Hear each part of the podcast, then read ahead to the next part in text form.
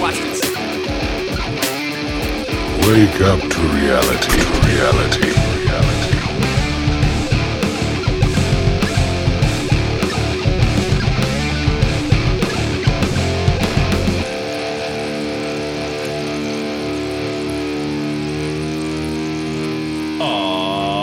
All right, welcome to Reality Tonic. I am your host Spencer, alongside with my co-host Rob. Rob, how are you? Good. How are you?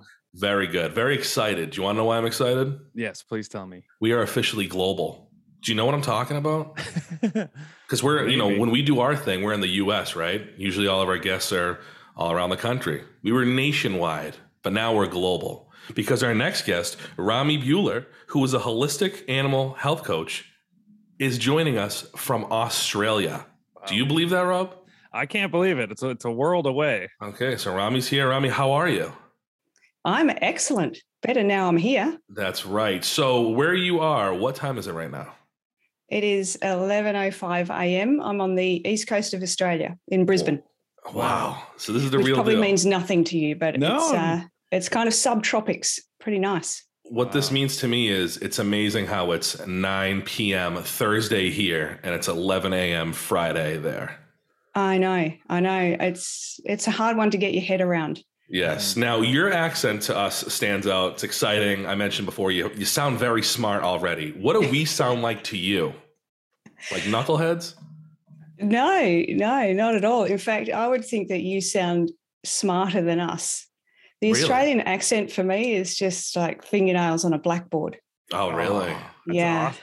Oh, when we for hear us. ourselves, it's like, ugh.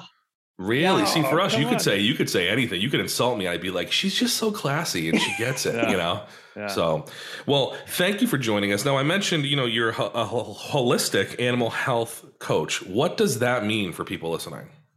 I know that's a lot- that's a like a whole lot of words, isn't it? Mhm. Um, and the important part on on all of that, I guess, is the holistic part because I'm not a great follower of uh, Western medicine for people or animals. So um, it's important for for people to to know that the way that I um, speak to animals and the way that I care for them is very holistic. So that's why that bit's there. An animal health coach, I could have just done that, but um, so basically, I am a mixture of things. I'm an animal communicator, which means I talk to animals. I talk to animals using their language, um, which you know we can come into shortly, um, and I do energy work on them to help them either heal an injury or a, an emotional or a physical issue that's going on, or just to make them feel good coming into that time where they're passing. And uh, I help uh, find missing animals through intuition, and I'm a medical intuitive. So I scan the body and the organs and have a look and see when an animal's been to vet after vet after vet and there's no resolution, I try and help with that. So I'm a bit of all of that. And then we just kind of, you know, I have clients that I've been seeing for years that are constantly coming back with sort of new issues or the same issue that we just need to kind of keep working on, keep talking to them, keep finding ways to actually solve whatever the problem is. Wow. So, when did you realize you were cooler than everybody else? Oh, I know, I'm so cool. Um, thanks for reminding me. Yes. Um, look, I've been intuitive for people forever, you know, in in different ways. And my husband had terminal cancer diagnosis maybe 11 years ago now. And I thought so. He gave up work pretty much straight away. Oh, he went and bought a gym because that's what you do when you have eight months to live. Um, so I thought, we've got a dog with anxiety. Uh, he's got nothing much to do. I reckon he'd be really good at this because he's kind of the next best thing to the Dalai Lama and he would be really good at it. So I collected all this information back when there were DVDs and and you know you'd buy normal books um, from a bookstore and collecting Google articles and whatnot. And I'm just kind of shuffling them over, saying you know sort Kenny out because you know he he's got issues and we need to fix that. And he's going, yeah, yeah, yeah, that's really interesting, but yeah, you read it and you just tell me what happens, not realizing that, of course, all of that drive and interest and fascination was for myself because as Facebook happens, um, back sort of in the early days of Facebook, I guess, it popped up on my feed an animal communicator from Australia, and she was running a mentoring program. And I thought, oh, I don't even know what that is. Let's do that. Um, and so I signed up with her, and she's given me this test. So she said, I'm going to um, send over images to you of some of my clients, and I want you to tell me what what you get. And I've gone, I don't even know what that means. So I'm sitting there on the end of the phone with my feet up on the desk. I'm just going, I don't even know what I'm looking at. I felt like I was doing a school exam and I was about to fail. And then all of a sudden, all of this information just comes through. There was actually a guy that she had, and it will stick with me for a long time, but there was a guy that she had, and she'd been treating him for quite some time.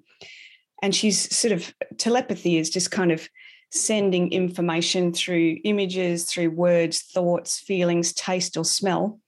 And so she was sending over images to me, and I'm sitting there feeling really dumb. You think Australians are smart. I was feeling really mm. dumb that day. And then all of a sudden, I just, it, everything just kind of came in, and I see this blood kind of swirling at his throat, and I'm feeling like, you know, he's, I said to oh, he's 42, he's from the Gold Coast, he's a surfer. I was getting this image of him with his wetsuit down to his hips and his surfboard under his arm. And, uh, you know, there's blood in his throat. So I don't know, let's say cancer, just because that sounds like a good thing. And, um, and she said, what does he need to help him? And I just got in, in my inner vision this scripted word of love. And I said, I think he just needs a big hug. I think he's physically okay. I just think he needs a bit of love. And so it was. It was his name was Ray. He was 42. He was from the Gold Coast. He was a surfer. He'd been coming back from a nightclub three years prior, and he got stabbed in the back of the neck, and it came through here, which is kind of where I saw this image of swirling. And when you blood. say through here for our listeners, you're talking the throat, like oh, in the yeah. front. So it went from the back. Yeah, yeah. So, okay. Sorry, yeah. Um, from the back of the neck, and it came through into the front of the throat there, down the base, top of the sternum, and um, and so I was I was riveted then. It's like, man, this is really good. Like I knew I was intuitive, but not this way. And so then, you know, of course, she's given me a whole lot of animals. And then she said, righto, off you go. Get yourself a Facebook page and do it. So I did. And so, and from that day forth, I've just not stopped. Wow. Wow. Okay. So yeah. we communicate with animals before you didn't, but you you as time went on and in your in your meeting with other experts in the field, this is something we can acquire this. Like Rob and I can go out and do this. This is something that you can learn. Hundred percent. Everybody wow. is intuitive, and that's that's what I say to everyone. You know, we're born with this. It's not some kind. I don't. It's not a gift. It's not some kind of strange talent I picked up off the sidewalk. It's it's innate within us. So we are born that way and we're kind of quite good at it as a kid. And then whatever happens, you know, school happens and we get a little bit more analytical. That's a big problem. We sort of lose touch with our sense of knowing and all that kind of thing. Um, so yeah, absolutely. It's something that I, I run courses on animal communication for and intuitive development just in general. So when you talk to animals, you can talk you can have a conversation with animals? Yes. What does it sound like? Is there a particular voice? Like I don't know if you've seen Homeward Bound, right? If you get the older dog, right? If the I haven't. Does he, no. Does he sound like an old? Yeah. So basically, yeah. it's dogs, and then they have human voices, and they're telling the story, right? So I mean, realistically, it's just dogs running around doing cool stuff, but they have audio tracks, and you're following the story. Does an animal, when they speak to you, sound like how a human or a, like a grown man or a grown woman is speaking to you? Yeah, yeah. Uh, you just reminded me. I'm going to come into that in a sec. You just reminded me there was a Dr. Dolittle clip on YouTube that I looked at once, and I thought I want to actually see what that animal was. A, it was a little monkey, I think. I want to see what that monkey's actually saying while hmm. they're doing the voiceover of that that animal, and it wasn't the same.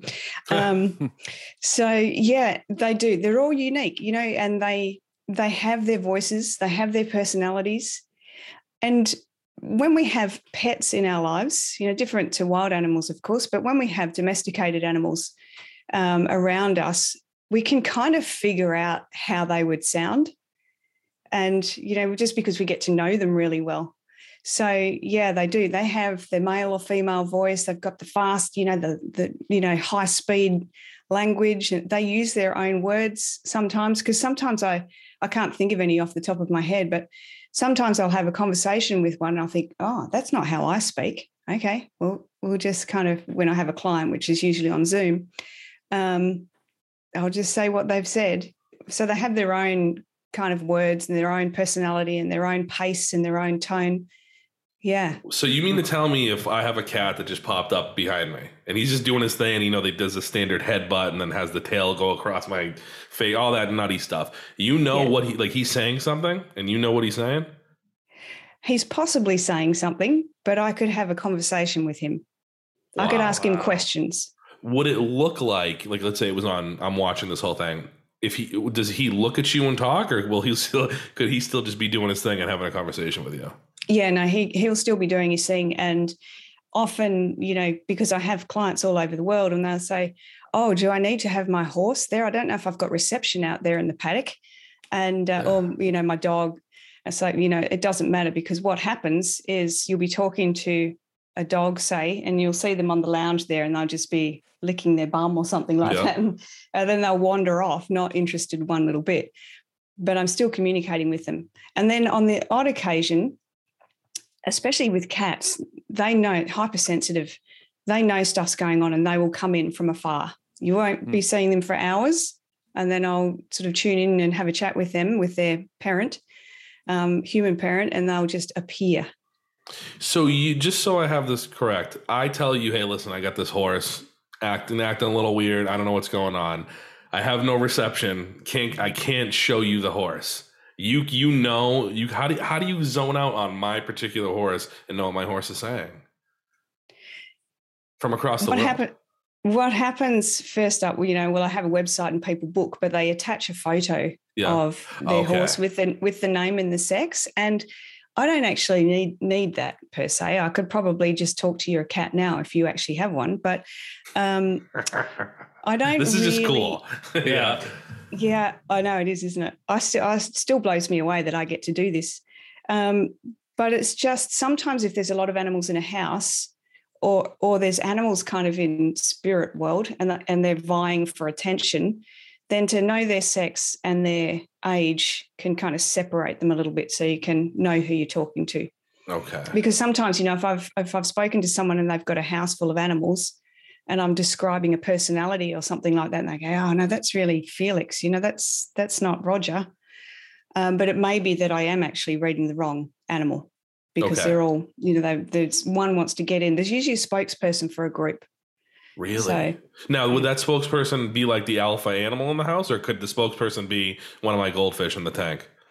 yeah Compared to if I have a dog or a cat and stuff like that. yeah yeah it could whoever whoever has something to say whoever's loud and you know forthright they'll get in first Okay. So the reserved ones often stay back and the loud ones will come forward, but you can talk to them individually.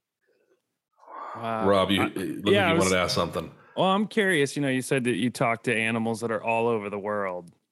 So, like, if there's a horse in Japan, it speaks English, doesn't, you know, speak Japanese or anything like that, Yeah. or just Yeah. find that you know they all speak English.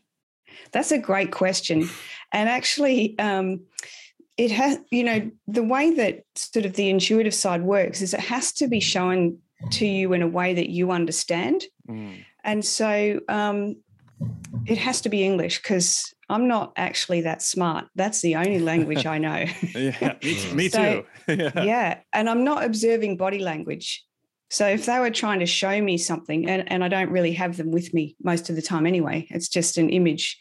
Um, so no english for me but if you were Mhm. spanish and that's the only language language you spoke you know they would communicate with you in that way. But often too so i'm fortunate i guess that i have all of the senses pretty honed um, probably because i do missing animals and stuff but um, so it'll be shown to me, I'll get an image, which is not a language. So I'll get an image running through, which might be a still image or it might be like a video screen running. And then I'll get a feeling. So, oh, yeah, something's not right here. He's not feeling well. Or I might feel, I might start coughing. Okay, what's going on? There might be something going on in the throat or the digestive system if I feel sick. So again, that's not really languages, but Mhm. the the clairaudience, which is clear hearing, is what that means um, that obviously has to be English because that's that's my language, and that might drop in as a word or a paragraph or a sentence or something like that. Yeah. Now, when you're walking, let's say you're walking downtown or whatever, I hear some birds chirping. I hear people talking. You know, it's just like obviously outdoor noises and stuff like that. Are you just hearing a bunch of animals just talking and like doing wild stuff? Like you, that's part of what you're hearing all the time, or is it something that you can, you know, kind of focus in on and channel that? Yeah, that sometimes uh, sometimes I'll hear it just because it's loud, uh, even though I'm not kind of looking for it. Sometimes I usually have my door closed. I've got my sign out, intuitive sign out saying I'm not open for business. Otherwise, you'd just be like people as well. Like, you know, it's the same for people and, and animals. I'd be very busy and it can take quite a bit of energy. So when I'm walking down the street, unless I want to talk to an animal, most of the time I'm just, you know, off doing human things. But I used to live on the other side of Australia and we were backed up into a national park and I used to go for a walk around there. And um, I'd go down this little track. It was this particular day, I was going down this track and this parrot just comes screaming past my face. He's like, get out of the way, lady and like I like just, that's I what you hear though seriously like yeah yeah. you, you don't sense that? Because i could sense that right? Be like okay whoa oh holy moly right? But you hear get out of the way lady. Yeah that, that's exactly what I heard. Wow. and um, and then over here is a kangaroo. And so this kangaroo and there's quite a few of them actually but there was one that stopped and looked at me and i stopped and i and this particular time i actually connected with him. So he wasn't talking to me and i just heard it. Um, i tuned into him and just tried to connect. And i said he was really grumpy too. I said to him where are you off to? And he said the tree. And i said oh you know we're in a national park. Like what what tree? And he's like eye rolling. Is the tree. The tree we always go to. And he's kind of just and he's just bounced bounced off. Wow. so, so Yeah. but now when you're ta- are you talking to them like verbally or is it all like no it's all from here okay from your Yeah. okay. If- so i if I'm wouldn't be a- like that lady's talking to a, a freaking kangaroo. I would have no idea right? I would just think you're looking at them okay. Yeah. no but some because they're very you know animals are really funny. And sometimes i just like i'll just laugh out loud and you know while i'm by myself walking down the park Yeah. with the dog. Um, it's because someone's done something funny or said something funny Do animals make fun of other people? Like Rob, he's obviously a goofball as far as in, in, in human life. It's like, Yeah. what's going on here, right? Will a kangaroo be like, wow, that kid's a mess? Like, do they make fun of him with you and stuff, or are they just are they judgment free? Oh, look, they're pretty, yeah, they're very direct, especially wild animals. They say it how it is. Um, so judgment free. They have a lot to say about their per- their person. You know, there's um, all the time. They're always talking about their their their parent. And uh, you know, I had a lady who this this cat that she had didn't like its name, so we had to do a name change conversation.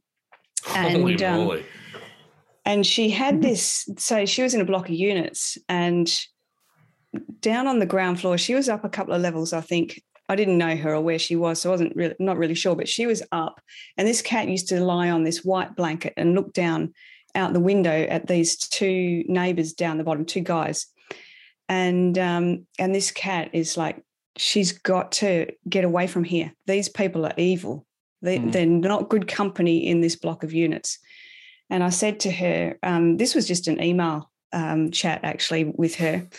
I said to her, Do you have two, you know, sort of 20, 30 year old guys that live downstairs that look a bit dodgy? And she said, Yeah, I do. Don't like them. I said, Well, your cat, who doesn't like its name, um, you got to get out of there. You got to move. She wants you to move.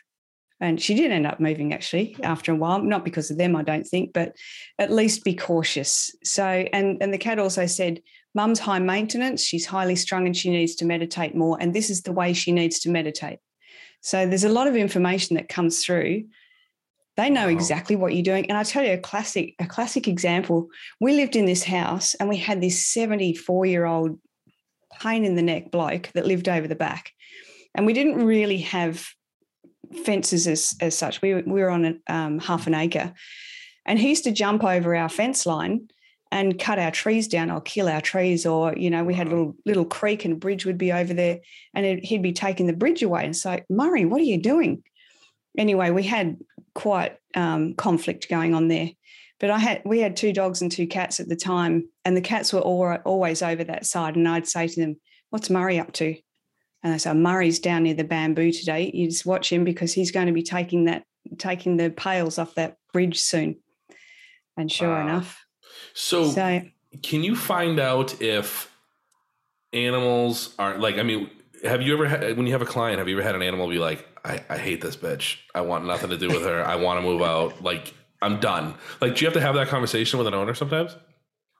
I haven't had that one. Touch wood. Mhm. Um, and would yeah. you would you tell the owner? Would you be like, "Listen, your cat hates you." Yeah. Look, when with missing animals, people think they just get lost or they get stolen or they're missing for whatever reason. Animals can very often go missing because they don't like the circumstances in the house. You know, like new boyfriends come in or, you know, the kids are terrorists or whatever Mhm. it is. They don't like something in the house or they just, they've, you know, they've done their time there. They, they, especially cats. You know, cats don't really need company. They're not Right. group. They're not group animals as such. So um, they leave on purpose and they don't want to be found. They're a bit cranky if they do get found, but mostly they're quite elusive and, and they will be missing forever. But um, so there's that kind of thing, and in that situation, it's really hard. And because because what I find is when I get on a roll, I'm just kind of churning out this information, and then I think, oh shit, maybe I shouldn't have said it that way. Yeah. Um, so I've got to really, I'm practicing that part. So when my cat, actually relay. so my cat has done a couple overnighters outside. I think three times in its you know twelve years of living, and my cat does not like me. I can tell you. I don't need to even have. I don't even, you and I don't even even have an email thing back and forth. My cat does not like me. Infatuated with my wife, right? But I'm usually the you know I usually lock up before bed and stuff like that. Maybe I made a couple mistakes where I, I let him out, right? By I by mistake. But there's other times where the doors just kind of crack. You know, he had to put some effort in to get outside. When he's gone for 24 hours, you mean to tell me he knows what he's doing? Like he knows he's gonna get me in trouble and get my wife all riled up because he shows up the next day around 6:30 in the morning, like nothing ever happened, right? Does he know? There's a chance that he did that on purpose. There's a chance that he went outside on purpose because he wants to be outside. Cats, indoor cats, I mean, I know this is a thing, but they hate it and it's boring for them. Mhm. Um, they are built to hunt and chase stuff. And so outside is where that happens. So he probably would have intentionally gone outside because he wanted to be outside and particularly at night time because that's the best time. Um, he would have he would have known the repercussions when it when that happened. So Okay. if you were getting in trouble, he would have been aware Yes. that that would have happened. But he wouldn't have. He, he you know, they're not. They're not there to create a drama. Are you sure? Because my cat creates a lot of drama. Yeah, that is human stuff. Yeah. um has a, if, if if i'm trying to my wife again loves the cat i could care less trying to find the cat again accusing me of letting the cat out she's calling his name calling his name calling his name 20 minutes later he appears somewhere. Is there a chance that he's been hearing her call his name and he just doesn't feel like coming up? Yeah. wow. I It's- hate to be the bearer of bad news, Well, but yes, she's not gonna like that. Well she's not gonna Yeah. like that. What you can do, what you can do, and I and you know I do this with mine. Um, I had a cat that I was really very connected to, and I could say to him, "Walk over the top of the lounge and come down and lie on my chest," and he'd think about it, and then he would do it ninety nine percent of the time. Or I'd say, Wow. go over there and sit on that thing and and i would show him like i'd, I'd impress the images across into his mind and um, say the words through my mind or out loud and he was very you know we were, we had a strong connection that we could communicate on that level his sister on the other hand is is totally different but he loved to fight and he loved to be outside and so you know his rules were that i want you in by 5 p.m or i want you in before night. And and i want to see your little face at the back door because we didn't have a cat door at the time. And um and if you didn't come in i would kind of they in shamanic world they call it shape shifting and i do this a lot especially with um, missing animals and and the medical intuition. But i kind of become them. You know if you think that we're all energy and we are all connected. I just kind of become uh, my energy merges with theirs. And so I'd feel under his feet, like, what's he on? Okay, we've got some dead leaves under there. Okay. All right, what's under his belly? Uh, yeah, a bit of dead leaves and wet sand. And what can I see out of his eyes? Oh, there's the the limestone bricks. He's out the front sitting on those bricks looking over to those white cats that lived up there. So I knew where he was. So she could do that. She could just, you know, take a moment, a few deep breaths, close her eyes, and just kind of feel herself becoming your cat or her cat, because, you know, if it's her cat. Um, and then just see if she can feel under her feet, or, you know, these are my front paws. What, are, what am I feeling here? Is it cold? Is it hot? Is it cement? Is it dirt? You know, that kind of stuff. What can I smell? Wow. Wow. That is so cool. Some pretty intense stuff. It's the uh, real deal. Now, Rob, do you have a question? Because I was going to yeah, switch. I'm, okay. I was curious what, you know, of all the animals that you've talked to, what is like the easiest animal to communicate with? Or is it just the same sort of thing for any animal?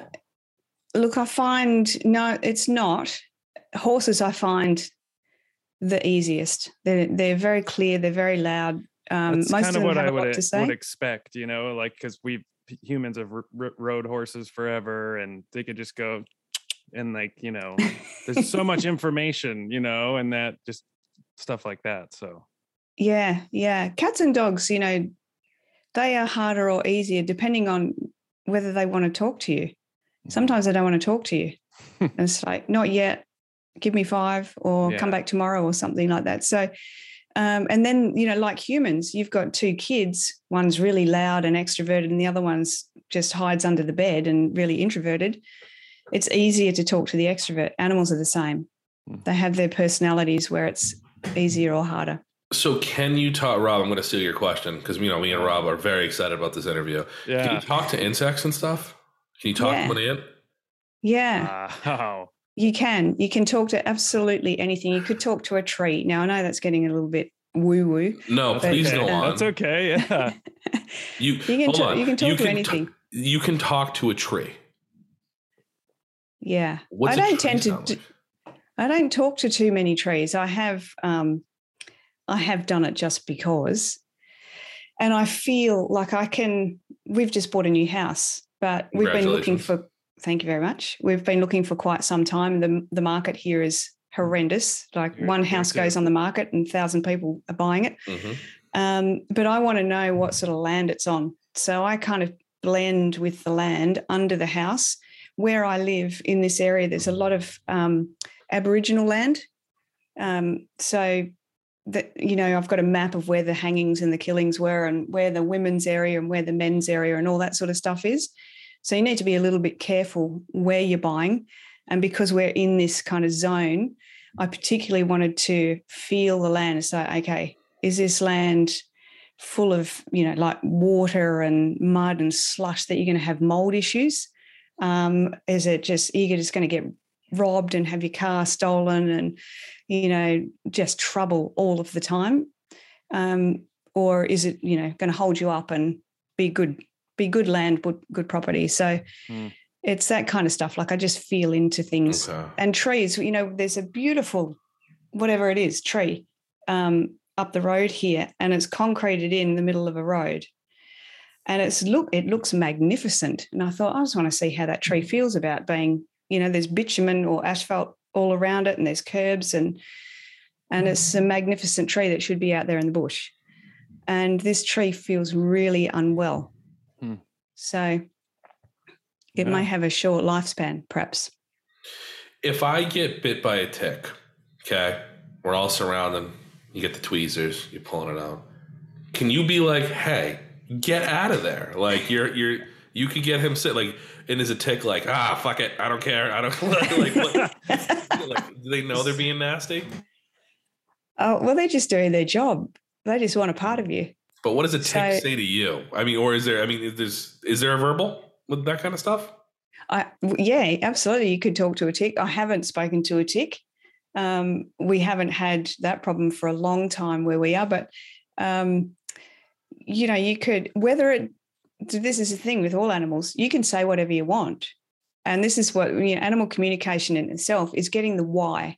Why are you behaving that way? Why, why are you stuck in burrowing into my arm? Or, you know, why, why, why, why?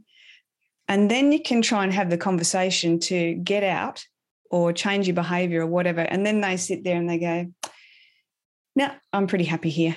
This is good blood. I'm staying. Yeah. So, wow. you know, you still like humans.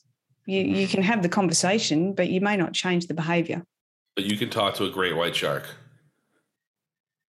Wow. I can.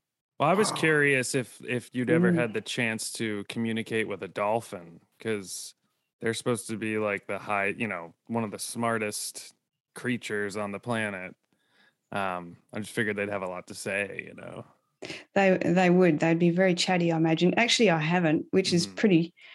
Uh, it's kind of unusual. I think I've gone for other animals for whatever reason. Actually, I you know I'll sit to um, chat with a particular animal, and I'll get some rogue from some other country come in. So you can sometimes not actually connect with the animal that you're wanting to talk to. But I haven't specifically sat down to talk to dolphins. Wow. But yeah. Wow. There's so much. There's so much yeah. here. This, this is awesome. So, okay. You mentioned animals getting lost. If I live in a rural town of Massachusetts in America, you can say, Spencer, don't freak out. Your dog is on Pine Hill Road or whatever, or do you just know like a general, like a landmark?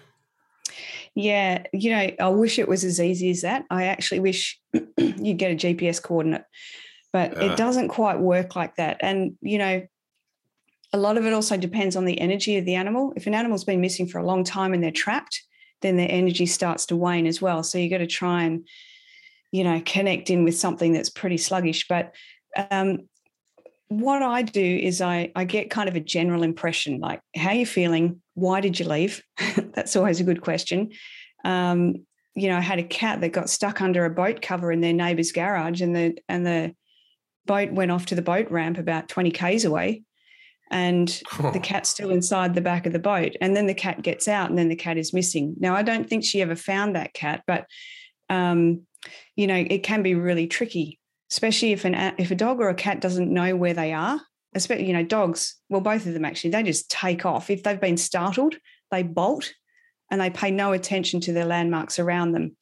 Um, so i kind of step over them a little bit. I, I, I become them and i try and feel under their feet smell what mm. they smell and that might be mm, i smell hamburgers. Okay maybe there's a mcdonald's around. So it's very it's the intuitive and the analytical that kind of go at the same time the way I work anyway. Um, and you know what do i hear? I hear a train. Okay what part of the ride is the train in? It's screeching and it's slowing down. So mm. okay it sounds like it's coming into a station. Okay we've got a station nearby. And i might i might try and get a you know show me a man-made landmark within half a mile from fritz. And then I, I might get a mcdonald's arch or i might get and it's like that. It's just a flash of information, mm. or I might get a, a Repco, uh, you know, um, motor oil or a Formula One logo or something like that, and so okay, that's worth. This is kind of the area, okay. um, but it can be difficult. You know, we had a police dog that went missing here beginning of this year that I got involved in a little bit, and um, it was a, a dog they were chasing um, some young thief and he slipped his lead and the GPS tracker didn't work. So there's a couple of issues going there. So he's, and it was in bushland, mm. bushland within a city sort of suburb.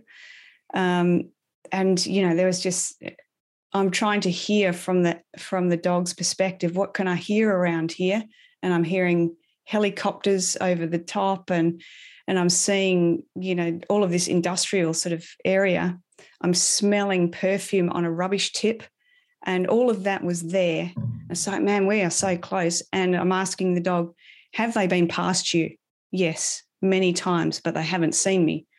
Hmm. And so it's like, okay, guys, you've been past him. So retrace your steps. But it's not, you know, I can get a map out and I can, um, what they call dowsing, where you can you do different things to try and get a location. and sometimes you hit the money and and a lot of the time it's just and especially if they don't want to be found you'll just be dowsing on some other suburb altogether Hmm. so it's it's not easy but it can certainly help From an ethical standpoint, if the animal tells you, listen, I want nothing to do with these people, I'm out of here, and you know where they are, but you know in your heart of hearts this animal does not want to return home, do you tell the owner what the deal is? Do you uh, hide that information from them? Like, what do you what do you do? i would tell them Okay, it'd No. be how how you tell them is is the difficult part but would you say where they are, or would you say, listen, I can't tell you because they don't want me to tell you? i probably wouldn't tell them Wow. The location or the the area. Have you Yeah. had to do that before? i haven't had to do that before no Can you imagine that?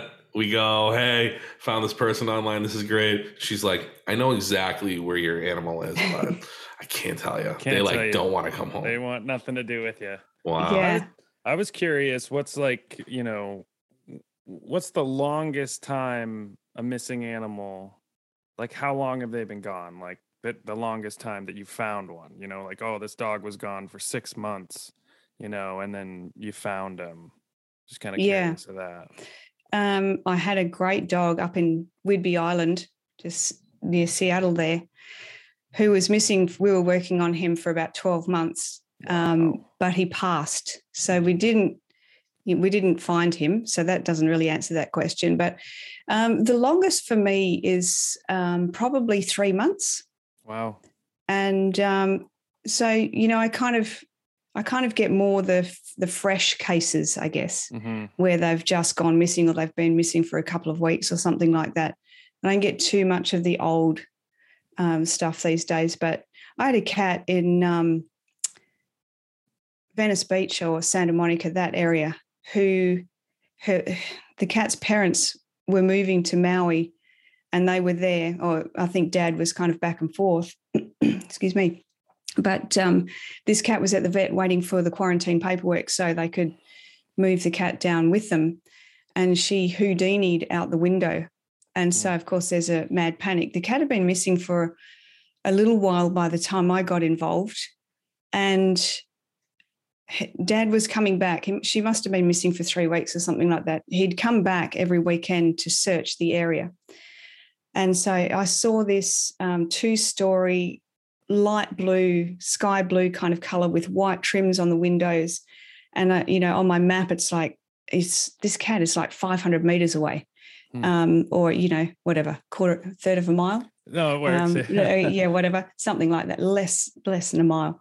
Um, so pretty close, and it's, and I feel in this area, like I feel this kind of street or that street, but right in this area, and you've got to get down low. You've got to get down on your belly, so the cat's either under a basement or a drain or a stairwell or something like that. Anyway, he'd come back, and he was flying back to Maui the next day. This was his last ditch effort and um, he found what he thought was what I described. And there was some more information there that I can't remember now, but um, he went off, he got a cat trap and put it out the front, and he went off to the bottle shop to buy a couple of beers to have while he sat there. So this is like eight o'clock at night or something. And by, by the time he'd gone to the, the bottle and he'd come back, the cat was in the cage. wow. So it was a happy ending. That's awesome. Um, yeah. So it's pretty cool. It's good when you find them. oh, I'm sure. No, that's awesome. Do dogs and cats communicate how you and I would communicate, like with each other? Is there any animal like can does a dog talk to my fish tank and know like what my yellowfish is doing or whatever? If if they want to, yeah. All animals communicate with each other through same same way through telepathy. Okay. So yeah, you know, if they and you know, they all have their little round table sometimes, have a chat. Really? I wonder that because my cat will like be mean to my dog throughout the day. And then at the end of the night, he just goes up and he basically sits right on him, starts licking his ear, whatever. It's just, it's a weird, my dog just lets mm. it go down. So it's a weird dynamic there. But they're talking, they're doing their thing. They know, my dog knows when my cat's about to be a jerk if my cat decides to tell him. Wow. Probably, yeah. Yeah. If your cat if your cat tells him for sure.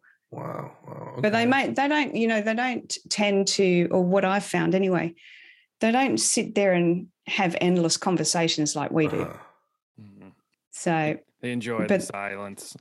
yeah and and it may not it may not be intentional conversation you know they might just throw out an image of oh there's a mouse or a bird i'm going to go out there and hunt that down and the Mm. dog has seen that image so they kind of it's not necessarily a direct communication but they can see and sense what's going on with each other for sure when I have a, if we, some people, you know, when they leave the house, they'll have the TV on or something like that. I'll even put on Animal Planet.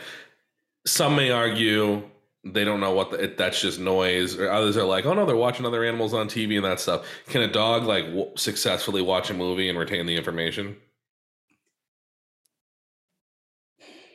good question i would say no Interesting. i would say that it's be a bit more like a five year old kid watching a long Yeah. movie and trying to retain it yeah, my son. and it's just, you know, yeah, it's crazy.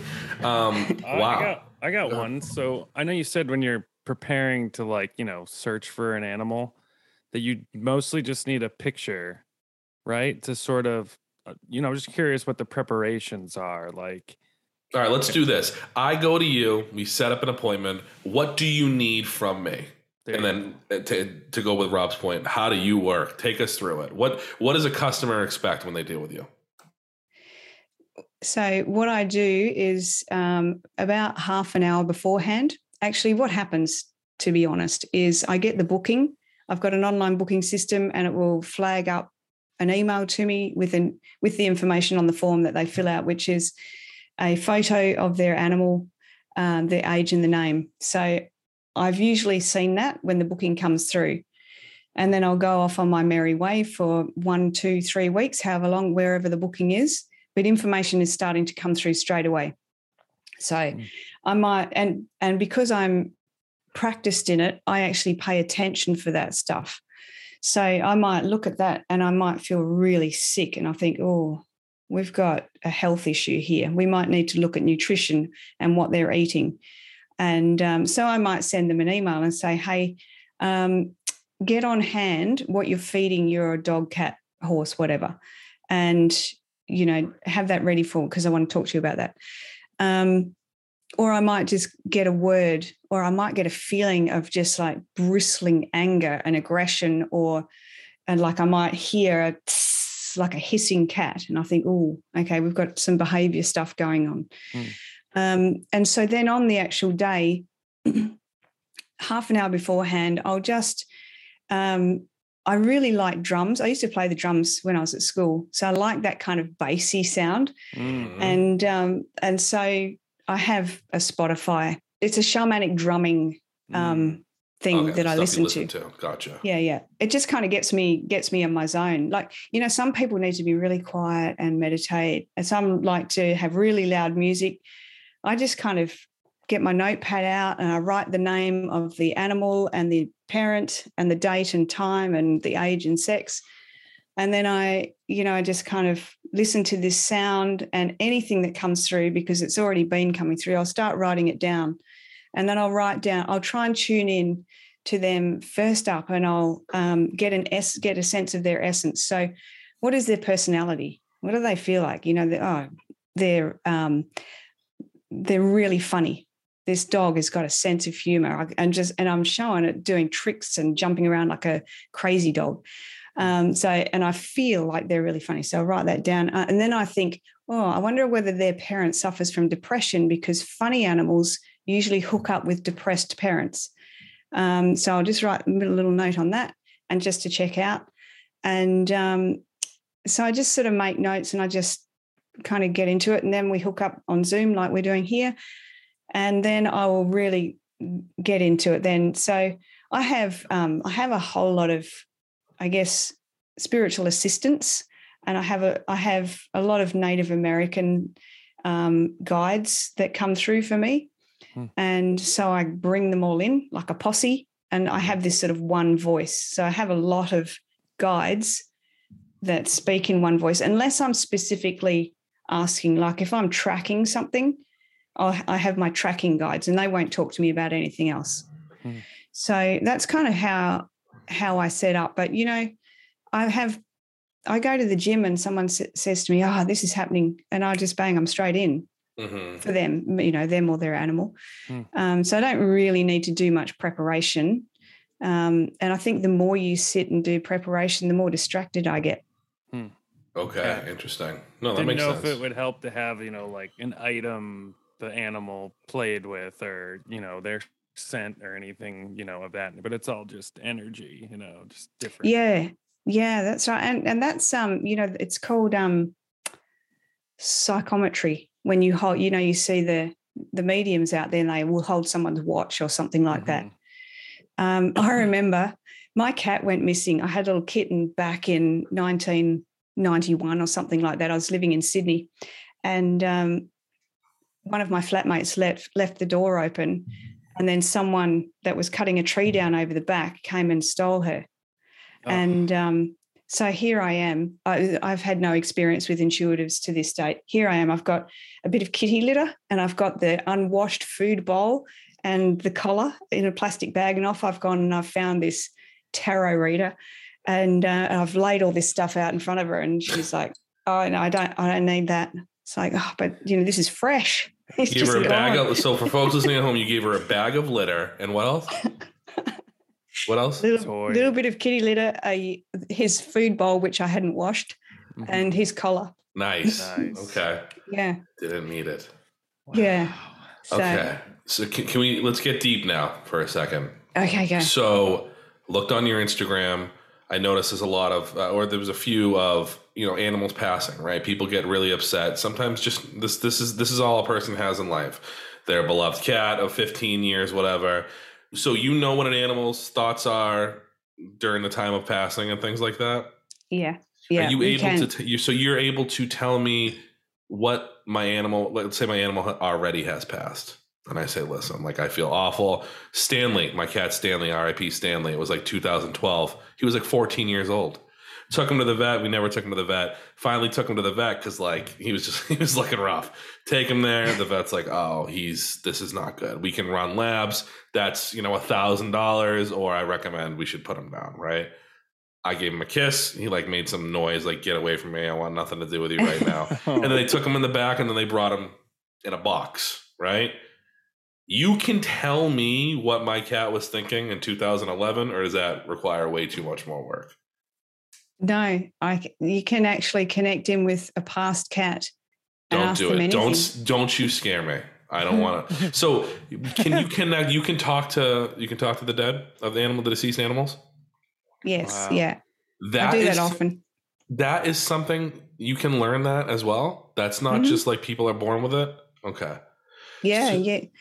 Uh, they say that. So mediumship is when you connect with someone in spirit, someone that's passed, and they say that your all all mediums are intuitive, but not all intuitives are mediums. Mhm. So the jury's out on that from my opinion because I think I think you can. It's it's not really no different. You're connecting to energy. So I think you can connect with past animals. Any anyone can. So to go, uh, you know, I asked you a previous question. You know, if you're just walking and if, if you're hearing a bunch of noises and stuff like that, you're hearing different animals. Do you see dead, like deceased animals walking around? And if so, is it are they like ghosts? Do you hear them all the time, or do you have to channel? Like you have to find my cat Stanley from 2011, or, you- or are you just seeing all of them? Get the Rolodex out. Yeah. Yeah. Um, you know, that's that's one reason why it took me so long to really jump into this field because for whatever reason, Hollywood, I would say, uh, way back, I thought that I would have dead people, blood and guts on my walls, Yeah. and skeletons lying on my lounge and in the corners and hiding in my wardrobe, and it scared the crap out of me. And I'm I was certain that's how it looked. That's not how it looks for me at all. Um, so for past anything, to see it out there in front of you, that's very rare. People do, but it's but it's not very common. It's mostly whatever 99% say of people see that in their mind. And so, and, and again, I'm not the same as everybody else doing this sort of stuff, but I get a flash of a shadow run through over somewhere behind me. And I th- and I just kind of know that that might be one of my cats, and then I can tune into that. Um, but I don't necessarily see spirits just randomly. Mm. Do if there's a weird energy in my bedroom or something like that, I'll kind of I'll actually put a bit of focus on it, yeah. and I might see an old lady. And um, this is an example of an old house I lived in because we lived a street back from the biggest cemetery in the state that I live in. It's a stupid house to buy. Um, and, and the cats just went nuts because they're hypersensitive and they see all this sort of stuff. And um, it was causing a bit of illness. So I, I needed to clear this out of my house. And there's this little old lady s- sitting behind my bookcase in the corner. And um, I don't. I told you not to scare me. no, Oh, that's please scary. continue. Please it's pretty cool, though, don't you reckon? Yes. Yeah, Yes, definitely. it's cool to hear the story. I would have a meltdown if it Yeah. happened to me. Mm, I But would. continue. No, she Be had scared. dementia and she just hadn't she hadn't gone. She was still there. Wow. Can you feel like like for instance you said you you're in a new house that you bought. Now can you when you're in the new house can you feel like you know what there was definitely dogs here at some point, you know, and you can feel sort of if there were ever pets in the house before you purchased it. Unless it's a brand new house, you know. Yeah. Yeah, you could absolutely. Wow. Yeah. So when did you know when an animal's gonna pass? Like, can you look at your cat and know, like, okay, in thirty-seven months it's game over, or something like that, or how does how does that whole thing work? I haven't I don't want to go down that path with Yeah, my own neither. animals. I know that I know that they will because they just do, but um and I know when they're unwell, they're probably not far off. And Mhm. you know, I had a cat that had um, kidney cancer and he died um 18 months ago. Oh, And the beauty of um, so I kind of knew I knew when it was getting close, and I asked him, "How do you want to pass?" Um, and he said, "I want you to um, bury me under the hedge out in the back garden." I said, "Okay." Um, you know, he sorry, he wanted to pass himself for a start, Mhm. not to be um, put down, and he wanted to pass under the hedge. Mm. And so this can change, you see, because this is about three weeks leading up to him actually dying. And so I'd say to him, How are you feeling today? What do you need from me? And it got to the point where he couldn't really walk very well. And I'd say to him, you know, do you do you need me to carry you somewhere to the kitty litter? And he'd say he needs to go outside to the kitty litter. So we were able to have these conversations leading up to, which is good for me because I've done all the wrong things that you could possibly do for an animal. Um, that I could actually do something that he wanted. Now it got to the day, so he's still saying right up until the morning of that he wanted to pass himself, and so I'm just, and he's like he's, he just looked terrible, and I thought, Mhm. oh, I felt, I felt cruel almost, and that's the human. This is the problem. We're not, we're not good with death Mm-mm. and he's saying no no i just i want to pass myself and then my husband and i went out for lunch and i just knew i said we've got to get home he needs some intervention now he wants some help and so we came home and i just checked with him are you okay like do you we're going to go to the vet and he said yes De- it was a definite yes i'm ready so that's the beauty of having you know i've got a lot of friends say of course you're in your crisis mode and they can't make a decision to save themselves mhm. and so they'll text me or ring me and say, I don't know what to do.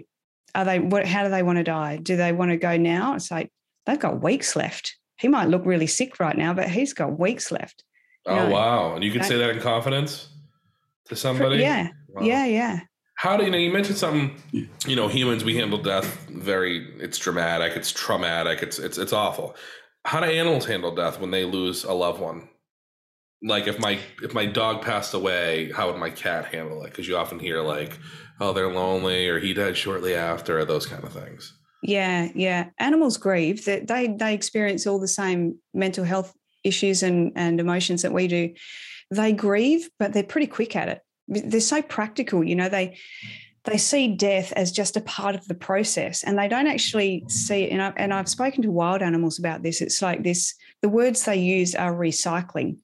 Hmm. It's like you know, we live, we learn our lessons, and and a lot of animals are here for our lessons um, to help us with our, our evolution. And then they they go back to the earth the spirit goes wherever they go.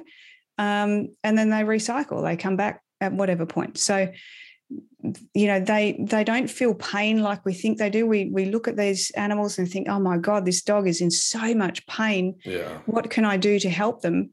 But the the soul of the dog has kind of just stepped out for a bit. So yes, he looks in pain and they can experience a little bit of pain, but it's not what we see. Mm. And that's really important, I think, because what we're observing of our pets really unwell or about to die is not actually what's going on for them. They don't blame anyone.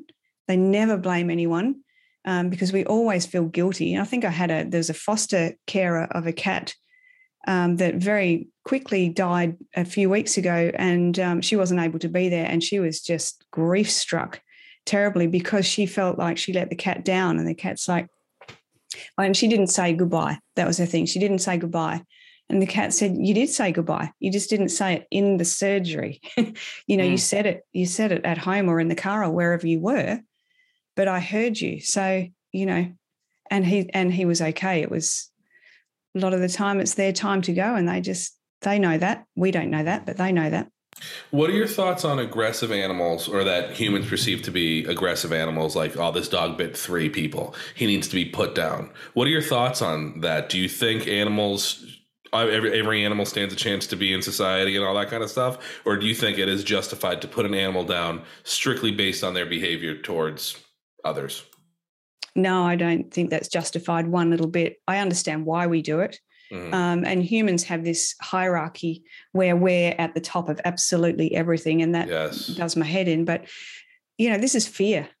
Aggressive animals are fearful. You know, and you, you've got the backgrounds of some of these animals. Cats and dogs the same, and horses too. God, some horses have had some shocking backgrounds that I've come across. Um, and they're anxious and they're fearful.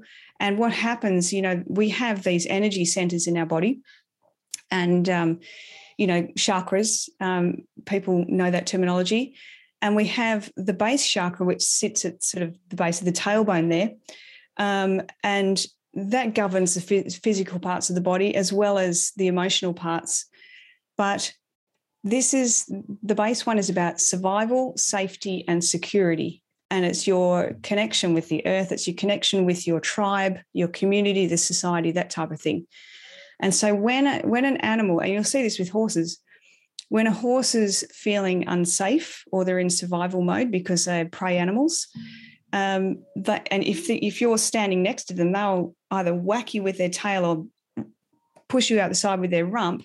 And if you're at the front, they'll just throw the legs up. So, you know, and then then it's like, oh, this horse is this horse is dangerous. Mhm. or this dog is has bitten me because we're not safe so we bite. So the the kind of the front gets affected by the survival area.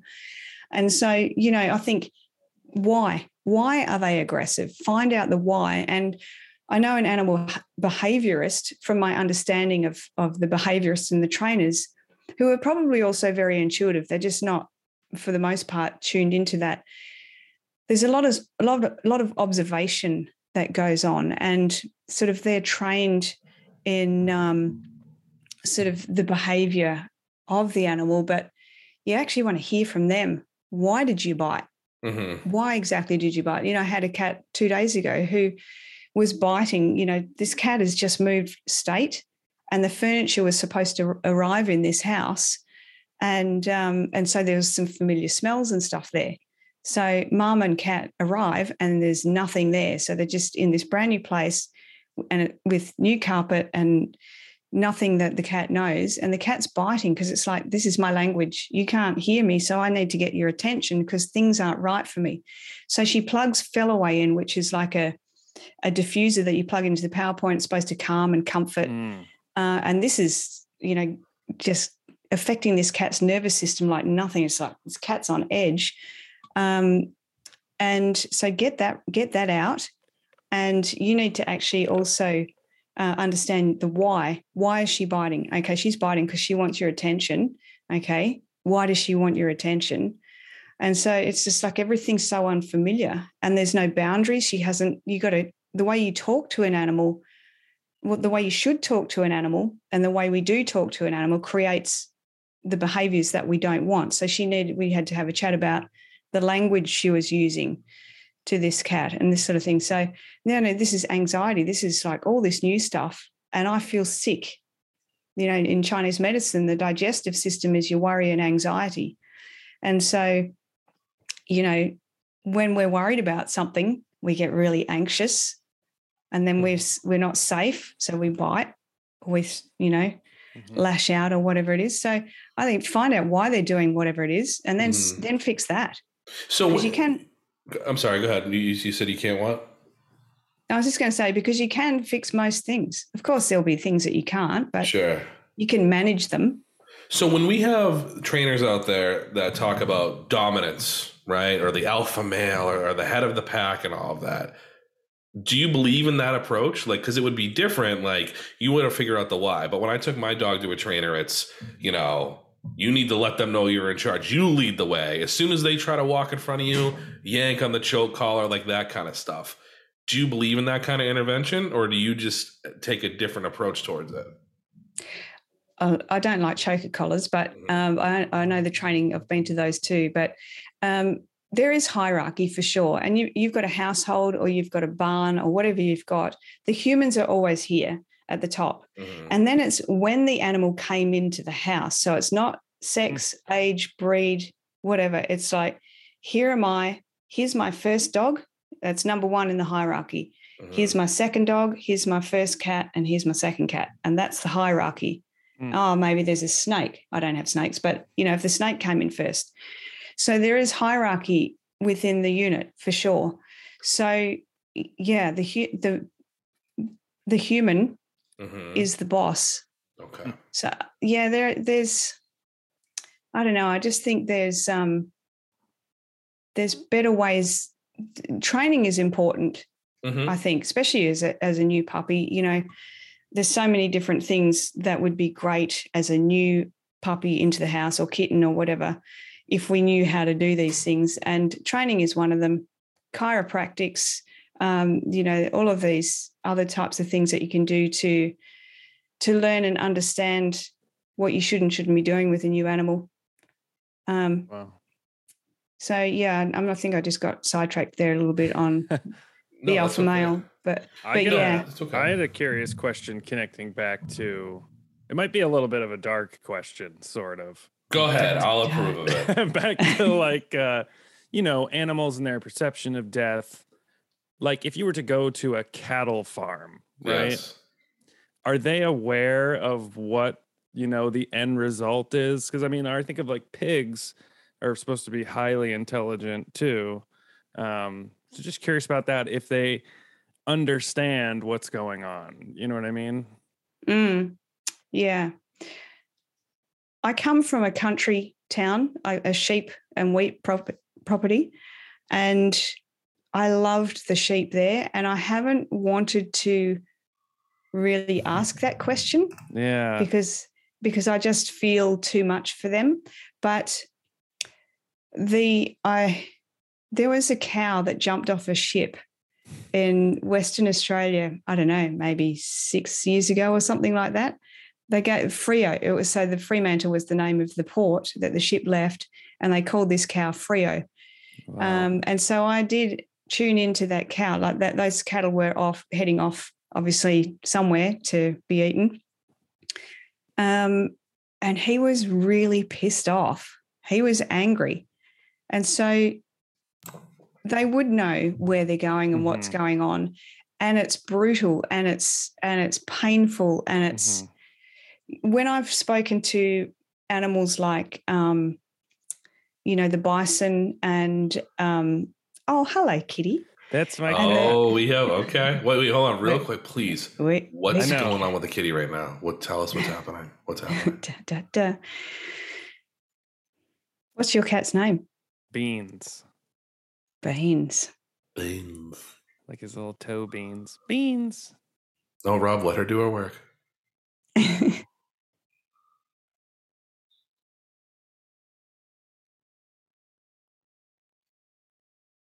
very distracted. This cat is very distracted. So what's going on over there? What's going on over there? What's going on? Loves, loves the name. Is it a male? Male Yes, or female? Beans. Loves it. He just kind of got all tall Mhm. and um, postured up when he heard you say beans. What is Dad doing, and why is he why is he on this weird contraption often? How often do you are you on?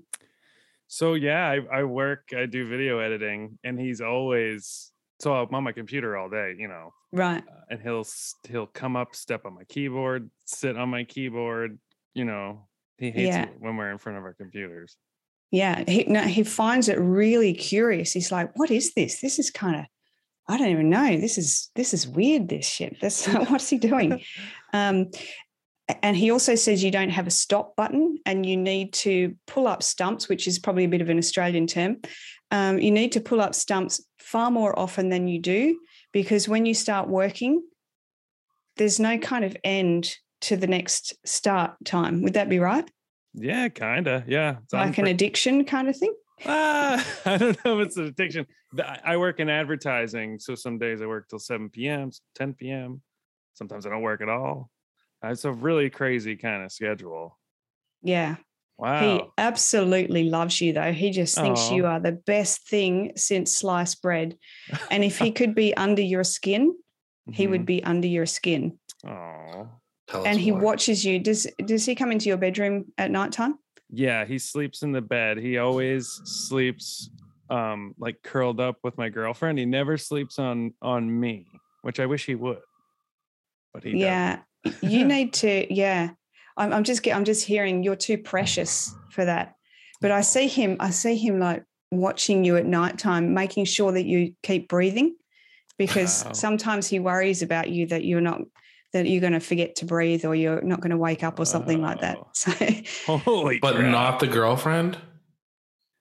You don't. You don't see him worrying about the girlfriend. no, not not in that way. Well, No, Rob's very very, connected to you. Yes. Very She's connected younger to than you. me. Yeah, we spend a lot of a lot of time together. But he's never like he's he doesn't like sit on my lap. He'll sit right next near me, but never like on my lap. But Yeah. um, Can You're you tell me? hot. Can you tell me what that cat thinks of me, or does he have no idea who I am?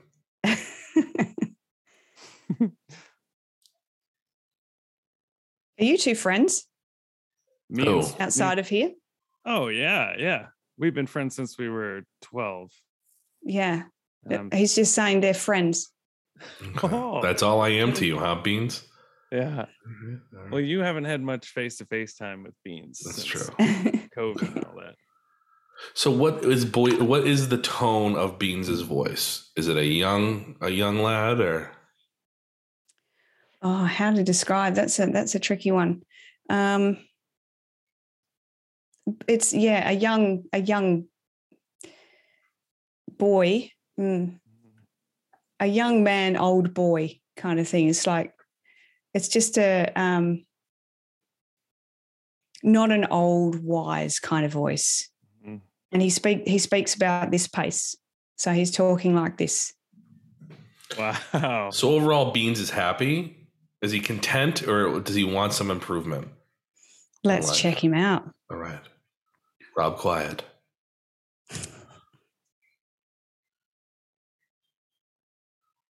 Does he get outside much? He's just saying that he'd like to be outside more. He doesn't. He. We live in the city. I live in Boston, and uh, Right. I'm absolutely terrified that I'd lose him. You know, and um, we bought a harness and stuff like that because we hoped we could get him on a leash, and we could get him. we could walk him outside. You But, stupid um, human. You stupid, stupid human. Every time I put the harness and the leash on him, he just goes like stiff and plops Yeah. over, and he doesn't like. He just looks at the leash line like, "What is that?" You know. Yeah, Um, yeah, yeah. That's that's never going to happen. That feels really weird. mhm. Um, that's like you know, it's a real nervous system kind of thing. Real fingernails on a blackboard feeling Mhm. in, especially under the belly, Mhm. that part under there. Um, oh, there was just something that he was saying before. I've lost it. I can't remember what we were talking about. Beans, about speak to me. going going outside. He does so oh yeah, late at night. I'll go outside, and he tries to. He wants to. I live in an apartment complex, and he wants to get in in the little hallway, you know, with all the apartment doors, and he his he gets out there and his tail twitches and stuff, Mm. and Yeah. So- so let Very me- curious. Let me ask Yeah. you this now, based off of what you're listening to, to Beans and you're hearing what Rob says, are, would you encourage Rob to allow Beans to go outside of, and explore? Like, should Rob have trust in Beans? Because he's shaking his head no, but you're not the expert, Rob. So let the expert speak. Can the Well, cat go outside? That's funny you say that because when I said, oh, I just lost what he said, what he actually said was he has no sense of direction. Okay. So that, that, that answers that question. yeah, The answer is definitely don't let him out um, without being contained. And if you take him anywhere, this goes for everyone pretty much, but if you take him anywhere, he's telling me, and I know this just because I know it, um, make sure he's in a cage because if the door of the car opens, if you know someone's coming on the back door and they've opened it without you knowing, he'd be off like a shot and lost. Oh, I know. It's like one of my my deepest fear. I've had dreams about it or nightmares, really, where I'll see him like I'm outside. I'm you know I got grass under my feet, and I see him, and I'm like, like, and I try to run after. I tell my girlfriend I would just. I would just go after him and I wouldn't stop for like days. I wouldn't eat. I Jeez, just, it's a little unhealthy. You really I like him that much, huh? I love this cat. Can you tell how much I love him from, you know, my energy? I love this cat. So I like cat lovers. if Good. Beans is running and Rob's going, no, stop, right? is there a chance that Beans going, dude, chill, I'll be back when I'm back? But he Or is know it where he's like- going. Beans just taking off and is not listening to Rob or caring about Rob's emotions. Yeah, look, it could go either way Yeah. because if he hasn't been outside before, this would be there are so many cats that are bored because there's so many indoor cats. And Mhm. cats need they need stimulation. They need to get out there and do things. So if we're not actually playing with them at home with toys and things like that that replicate chasing and hunting, they're really, really bored. And then they get fat and lazy as well because, you know, they sleep 80% of the day or whatever it is. But um, I would be I would be quite concerned about him being outside unleashed.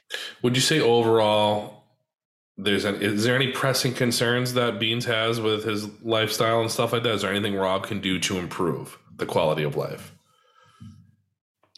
You play with him, don't you?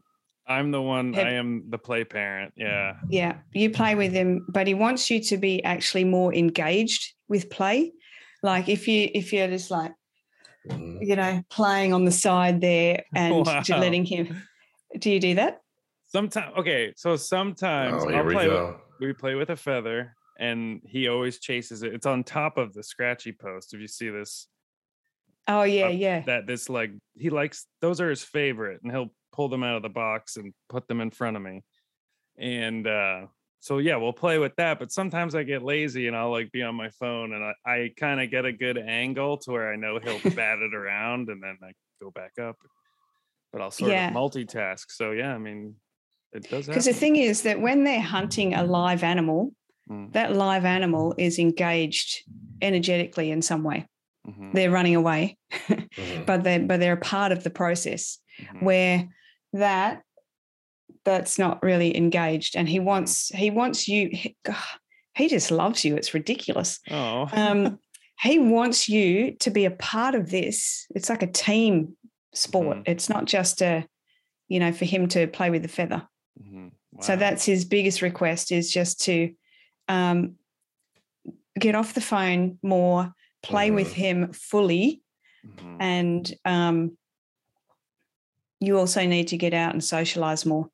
Wow That is very true. that's now, probably very true let me ask you Beans is very happy, loves that Rob plays with him. If a child comes in the mix, she's not pregnant, but if you know, if, if his girlfriend was pregnant, uh, if they were to have a baby, are you able to tell right now how Beans would react to that? Or is it, you know, we have to have the baby come and all that stuff to be able to read something like that?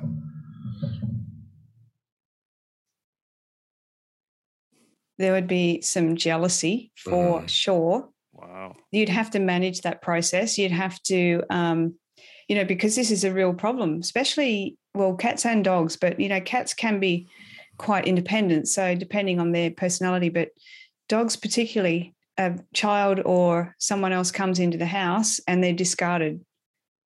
Um, they're not walked as much, or they're not played with as much, or with full engagement, or whatever it is. So, um, you know, there's the way that we the way that we speak to animals is we communicate with them. You know, you guys communicate with them telepathically. So, if you want to tell them something, really, it's like you're impressing or intending an image over to them of whatever it is that you're trying to do. And you might be trying to say, um, you know, we're having a baby. This baby is going to be in the house in, you know, when whatever time. And so you send over an image of a baby, but with you and girlfriend and Beans and how that's going to look. You have to show Beans how you want the family unit to look. Hmm. And you want to make sure you show them how you want it to look, not how you want it to not look. And that's Beans kind of scratching the baby and him being ignored, showing also that you're playing with him as much as you do now, that you love him as much as you do now. And just like every few days until that time, especially leading up to it, just talk to him mm. about, you know, wow. new baby coming into the house or a, a new girlfriend or a, you know, flatmate even. So there's a there's a cat in Texas that I talk to this cat is really about management. He's quite a challenge, and um, so mum is a has got five foster cats or adopted cats, and this cat is a single person only. So there was a bit of a ruckus going on. So this cat went over to um, a friend of hers, and that was fine when it was just the two of them. And then he got a flatmate, and this cat hated the flatmate. So he'd poo in the passageway, and he'd he'd scratch and do all this kind of stuff. And but a part of it was like you didn't tell me. You you didn't ask me if it's okay. You bring this person in here, and I'm supposed to like this person. Mm-hmm.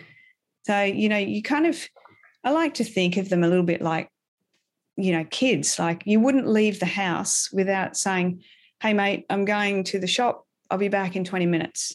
Mm-hmm. And I'm mm-hmm. sure our mm-hmm. neighbours think we're quite weird here because we're like, "Hey, uh, Kenny, our dog, uh, we're going to the supermarket we'll be back at 4.30 or whatever it is, especially animals with separation anxiety. Mm. You need to tell them where you're going and when you're coming back, and you send mm. the image over. And wh- whatever words come out of your mouth. So if I said to you, red apple, you can't not see a red apple in your mind. Mm-hmm. It's impossible not to have an image with True. words. Yeah. So when we're talking behavior and things like that, or you're sending messages or talking to them, you have to think of what am I trying to send them? And if it's a behavior change, like stop barking, when we say stop barking, all we're doing is showing an image of a barking dog in our mind, and the dog's going, Oh, cool, mum's saying barking's okay. I'll keep mm. barking. So you want to use the language of the behavior you want, and that's be quiet or shush or something like that with its dog with its mouth shut, uh, jumping dogs and all that kind of stuff. So, you know, it's the same thing. Use the language that creates the images of the behavior you want. Hmm. Be so consistent with it. My cat is scratching my couch and it sends me over the edge. And it used to a loud noise used to spook him out. Now it's getting to the point, you know, and then I'll do a stomp and I'm going near him. But now he it, he does not care. I have to get like really close to him for him to stop doing it. Is he blatantly disrespecting me? What is he telling me? Get in my world now. What's he yeah. doing? What's he doing? Oh, mm. you you two are kind of similar. Would that be? We're at loggerheads a little bit here. I I do like him. I just I'm going to be honest with you. My cat will just sit there, and I'll go up to him even in mid sleep, and I'll just go like, I'll like jack his mouth open, and you're like You're like just like stupid, or I'll like grab his tongue or something. I'm just a weirdo, right? And he just takes it. I've been doing it all the time. And then he just, I let go, and then he's just going, he starts to lick himself, and it's kind of like, yeah, F you kind of thing, right? Um, it's a love hate. I think he hates me. I love hate him. Let's ask him. Let's check him out. Oh. What's his name? So here we go. His government name is Mr. Troubles. It, then it turned into Kiki Fiki, Feek Feek. This is my wife, just whatever, right? Yeah. So let's go with uh Feeky. Does he like any of these names? Tell me everything. I roll. He's no. What he doesn't like No, of they're, because they're not very masculine. Mhm. Is he a boy? Yes, he is. Is he a boy? Yeah. Yes, you have been saying he, haven't you? Yeah. Um, no, they're a little bit too cutesy wootsy for his Mm. macho image that he's trying to um, portray. And how can he be manly with a name like Fiki or Kiki? He's just like, what the fuck? Uh-huh. Um, he likes you, but he torments the crap out of you. But it's kind of a game. Like it's it's kind of fun. Mhm. Um, you irritate him. But he irritates me. Robert, please let her work. Uh, sometimes he wonders. this is one of those things. How do you say this politely? Um, sometimes he wonders why you're there. It's like you're kind of in my way. Like, why are you here? yes. Um, this is not. This is not um, part of my plan or my bigger picture. hmm um, you just go into your office and go away. This is really when you're in his face because you get right in his personal Sure space. do. Yeah. Sure and cats, you know, we all have energy fields, and humans, if we've got big energy, it comes over the top. Same as like a tall person with a short person, it comes over the top of them. Your energy comes over the top of him sometimes, and it's and it's big, and it's like, Sure "Ah, get away from me. Mhm. Um, but he's he just gives back what you give out. Oh, really? Well, I Yeah. can give it, but I can't take it. Okay. okay. S- now, I got a dog and a cat, um, both around 10, 10 or 11 years old, right? The only traumatic thing that's happened in their life, I would say, or the biggest adjustment was we moved from an apartment into a house, right? So we've been in this house since 2018. Everything seems to be going good. My wife is looking at these little puppies. Oh my gosh, they're so cute. They're so cute. My animals okay. They're okay. They're healthy. They're but you know they're they're looking a little rough. They're just they're homebodies. You know what I mean? They're not in the best shape. They're just chilling. Are they ready for another animal, or should I wait? I, I honestly want to wait until one passes before we do something. You know, get another animal in the house. What are they thinking right now? So you've got one dog, two dogs, and one cat. No, I have one dog, one cat, and then just a bunch of fish and stuff like that. Right. One dog and a cat. So if I were to get a little puppy, Um, I just need to pause here because your cat wants to talk about food first. okay. Um, so it's just like food, food, food, food, food. So I better just address that, and then I'll come back to that question. I don't care about other animals. Just I just want to talk about food. Sure. Um, so Fifi, uh, Kiki, what do you want to talk about food? There's never enough. I have an insatiable appetite. Why do they never feed me enough? And I'm getting shown little silver fish. What do you feed? What do you feed him? He has the automatic feeder, so it's two times a day. I load that thing up pretty good. Ah. I mean, yeah, so one in the morning and then one at dinner time. So we're talking like 5 a.m., 5 p.m. kind of thing. Right. Okay. So we're on dry food. Yes. okay, th- this is probably why this conversation has gone here because he's showing me like real living things. Um, nutrition for cats is something I see all the time. I would say 99.7% of cats and dogs too, digestive systems are a disaster hmm and um, we're not feeding them how they how they feed themselves. If they're hunting birds and and lizards and mice and things like that, they're getting all of the nutrients, and they don't drink water. So the the background of cats, which I'm not going to go into that, but way back when, um, their hydration comes from food. So when you've got biscuits and kibble and stuff like that, Mhm. um, it's dehydrated. There's no nutrition in it, and which a lot of cats can feel unsatiated because they're or- or they get addicted to them, um, and can't stop eating them. But there's no hydration, and it's really important when you have a male cat Mhm. that they have wet food because we have huge problems with crystals in the urine, which is very very painful. And because a male's a male cat versus a female, like you have the urethra that sort of comes um, out of the penis. So for a female, their urethra is like a highway. And for a male cat, it's like a thread of cotton.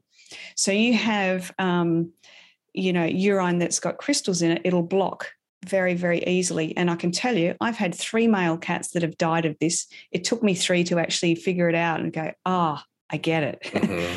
um, the you know things back up into the kidneys. We have kidney disease, and it's very painful. Um, and most often, or a- lot of the time, they they die if you don't get it quick enough. So, dried food is is not a good way to feed a cat. Mhm. Um, there's a, a style of eating which I I follow myself with all of our animals. Uh, it's called um, BARF. It's like bone and raw food or something like that. But basically, it's it's eighty percent meat protein. Let's say um, chicken, ten percent bone, and ten percent offal, which is your liver, Mhm. um, your your organs, blended up into a, a mince or ground beef.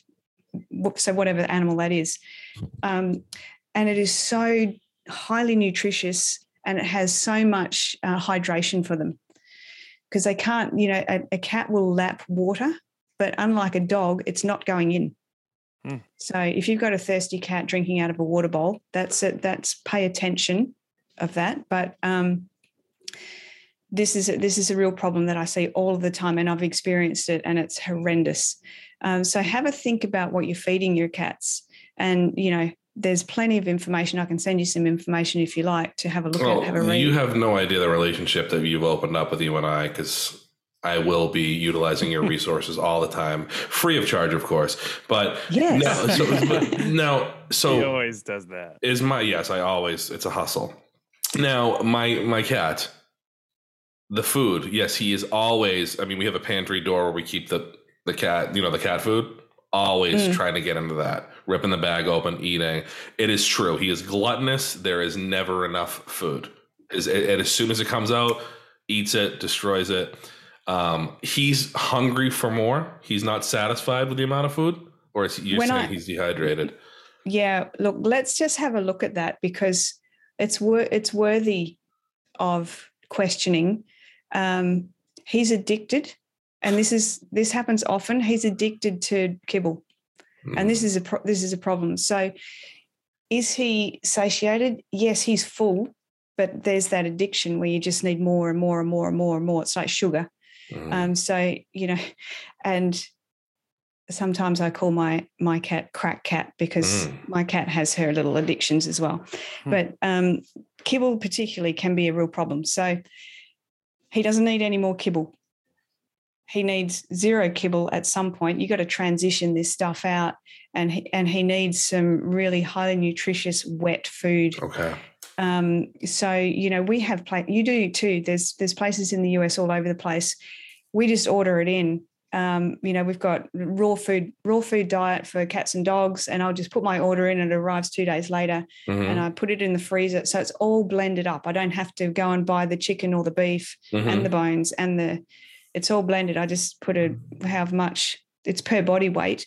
And i can tell you the difference is unbelievable. The mood so a lot of dogs and cats anger and biting and scratching can be nutrition. Um, the mood the temperament the physical energy the glossy coat and the wet nose and the just the the bright eyes it's just chalk and cheese so, Cats are really hard to transition, but it's absolutely worth trying. so my cat is stressing for me to get some better. Like, oh, like when you when you're listening to my cat right now, and he's ta- he's it's primarily the focus is on food, right? Yeah. He doesn't care about the potential of another animal coming in, or he he's fine with my dog and stuff. Like, what? Yeah. What happens is they talk about what's important to them. Okay. So they don't, again, that's a human agenda. Here's the things we're talking about today. And they go, yeah, I'm talking about this. Okay. Interesting. And then they'll get to that. If they've got something, something they want to get off their chest, they'll do that. And then they'll come into your stuff. Um, having a puppy in there, that would be so irritating. for both, or just for the cat? Right for the cat i'm just on i'm just on the cat at the moment i just see like swiping at Yeah. noses here and it's like you're in my space and just like Yeah. your cat has problem. A lot of cats do has problems with being having people or big things in their space, whether it's a big person or a big energy. And a puppy will have a big energy. Um, so he's not at all interested one little bit. He also says he's going to be difficult. hmm He's going to make it his make it his goal to be really difficult if you do that. And this will be whoever's the decision maker on bringing a puppy in. Although I think this will be probably displayed to you, Spencer. hmm um, he's going to be he's going to be an obstreperous, difficult little prat. Um, your dog would love a puppy. That sounds like a fun and a friend. Cats don't really need too many friends. Dogs love friends. Interesting because that's the one I'm most concerned about. I feel like it will stress him out and it'll just like they'll die or something. You know what I mean? Like it's just it's too much. I'm too old for this stuff. Um, but you think How my old is he? dog? I- They're both around ten or eleven years old. They're both born around the same time. At least ten, I could tell you that. You'd have to you'd have to match personalities. Okay. And and I'd almost say don't get like a brand new 12 week old puppy. Yeah. I'm almost seeing like a 12 month to two year. We've got out of that hyperactive stage. Um, so a young dog, but not a baby. Hmm. Because I do feel like you're a dog. If if there were, if you could find the perfect match, um, that would just nourish his little soul really? to have to have a friend. Okay. Aw. Interesting. Interesting. Henry. Because what he's saying here is you're enough. Like he loves his family. Yes. even the cat even the cat like he loves his family cat's a bit high end for him sometimes but um he would just like to have and because i just see them kind of lying together and wrapping around each other but the tricky part is finding the finding the one that matches and what i would suggest with that is that you actually introduce them before you brought them home Okay. All right. Enough about me for a second and my selfishness with my animals. Is there, I don't know, do all dogs go to heaven? Which is like, is there, if we're getting to the spiritual side of things, when a cat passes, do you think there's a, a heaven and a hell for animals or are they going where humans are going? If we get into the whole religious spin of things, let's say there's a heaven and a hell. Do they go to where the humans are going or they go to their own little joint? I, look i don't believe in hell across the board so Okay. I'm probably shown that there is no such thing for anyone. Um, when I have, um, well, I had a dog not so long ago that passed. And when I was connecting him with his human owners that are here uh, living, this dog was with the husband's parents who are in spirit. So they were together. I don't know these people. So I'm just like, oh, there's a, an elderly couple here. They're sort of in their 70s, and he mm-hmm. looks like this and she looks like that. And the dog is with them. Do you know these people? This is, he played golf when he was here. He's, you know, and she played cards with a group of ladies. Oh, yeah, that's my parents. So, yeah, they kind of, and often the animals are all together. So, like, I've had many cats and dogs throughout my life and they'll all kind of be together even though they've not lived together in on earth they've just been a part of my life and when i see them they're all together Hmm. so Okay. I- if if there's people that i see their animals i might see two or three if especially if they have something to say and the same thing like they all belong to that person or the person's family member Let me ask you one. Can I, let me just get back to again because it's all about me sometimes. With my dog, I just need your advice, okay? When we have visitors come to the door or come inside, my dog gets so excited, so excited. Never violent, right? Just excited. Sometimes his nails get a little long, right? And he jumps on people and all of that. So immediately, my go-to is I open the basement door, shoo, runs down there. I leave the light on, and I, he could be down there for two minutes and comes up, and I go down there, and there is poop.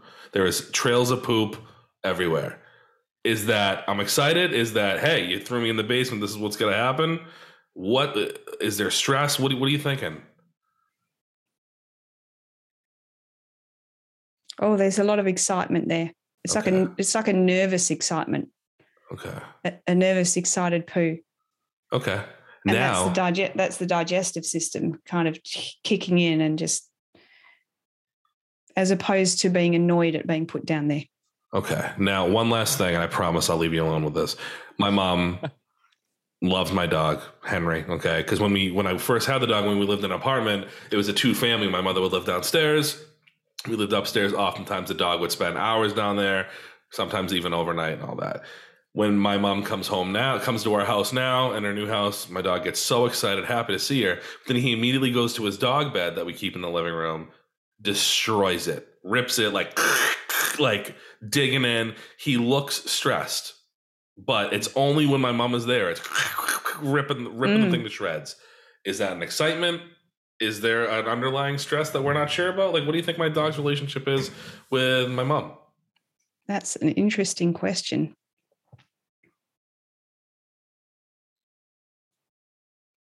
Rob, quiet. I'm getting blocked here a little bit, so maybe the answer is not supposed to be revealed. But let me Oh, just sit. Let me just sit with it, um, because he's being very coy and like almost turning his head away, like he's in trouble. Um, did your mum let him get away with, let's say, murder? everything. He can do whatever he wants when he's in her custody or when she's in his custody. Whatever. The, whatever. Yeah. he because he doesn't want to get her into trouble is what I'm hearing here. It's like, you know, Interesting. he says, let's just say I'm excited. Okay. Wow. Because my mom, so he's not stressing her out though. I mean, she he's not she he's not stressed out by her. It's not an anxiety thing. No, I don't see that as anxiety. So It can- he it's, did, it's a fine line, you know, because it's from a physiological point of view, it kind of reacts the same way. But he's very excited for it. That They've got some kind of secret bond. Hmm. It's like they've got this little secret handshake thing. what's she letting him do? What's he doing? All right, he won't he won't snitch, huh? Wow. Okay. Yeah, All he's he's just like he's he's had free reign, hmm and he just he just loves her. Okay. And Right. because you know, it's like that grandparent thing where they let the grandkids get away with murder, and um, and then you get left to pick up all the pieces of the behaviour. yeah.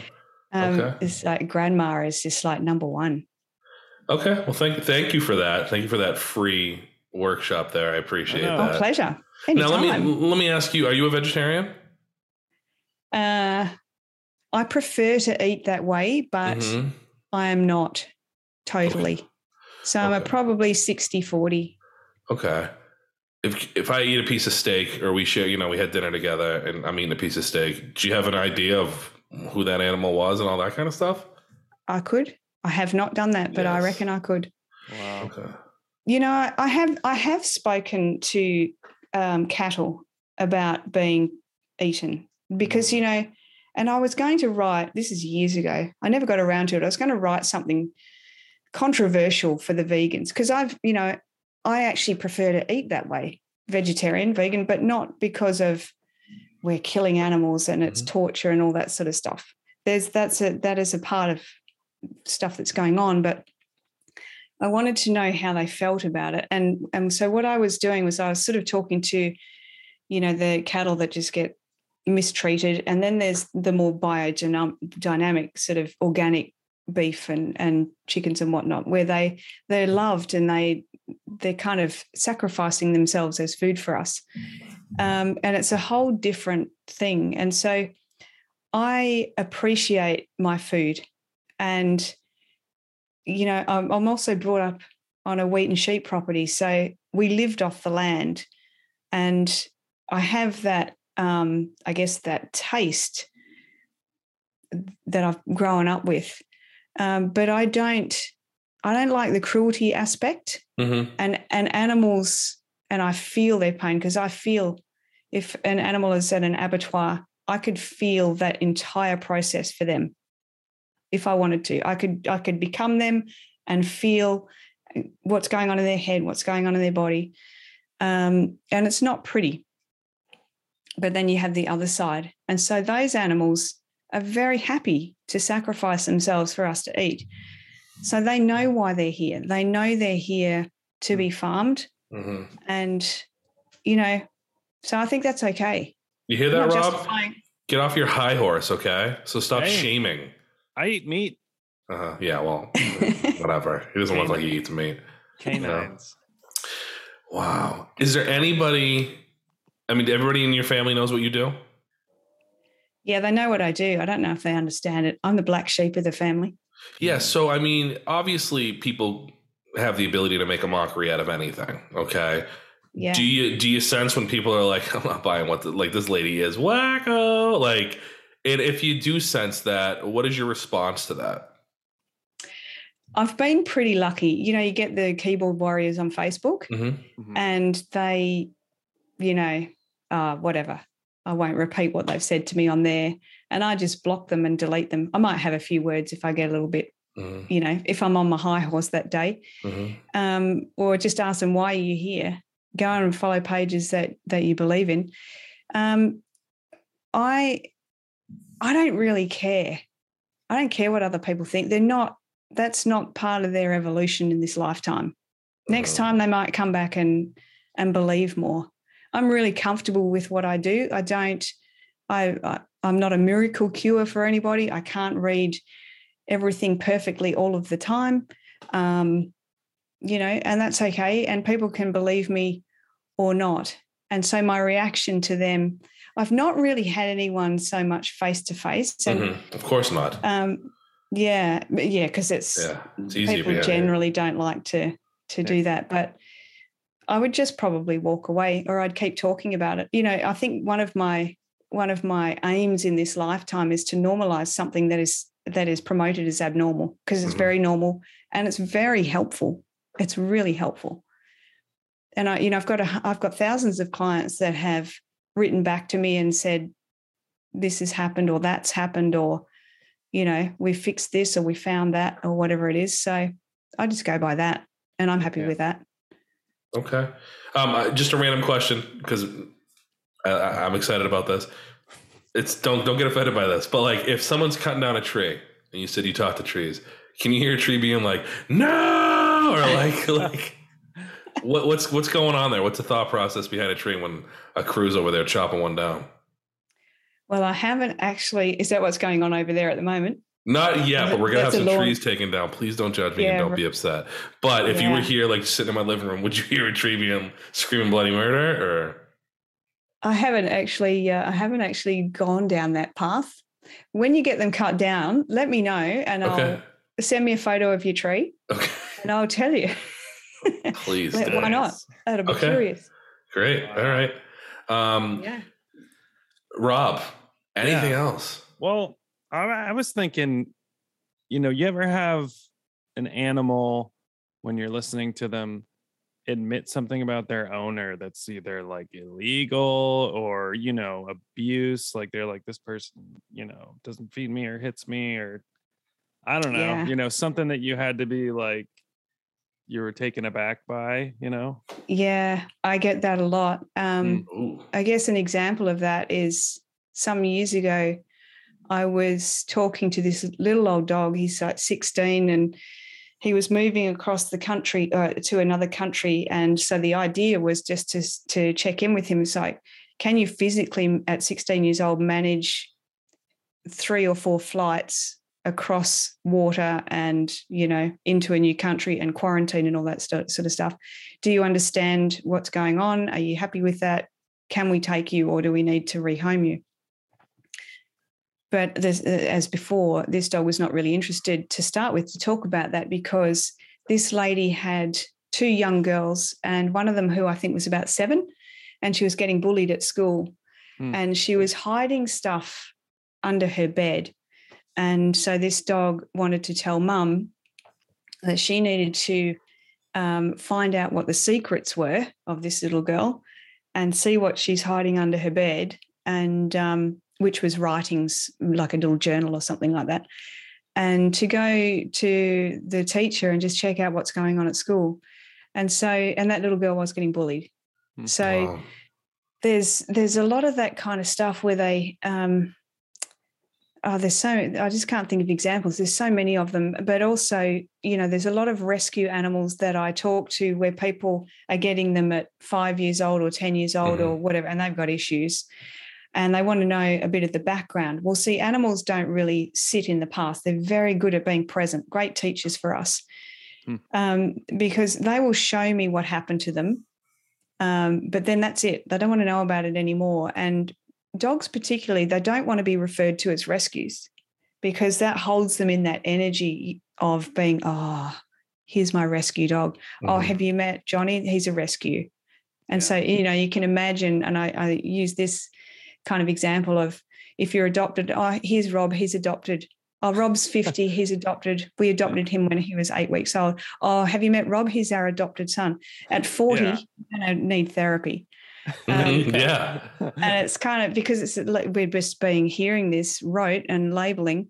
And that's what happens with the rescue or a foster or he was discarded. No one wanted him. You know, we Oh.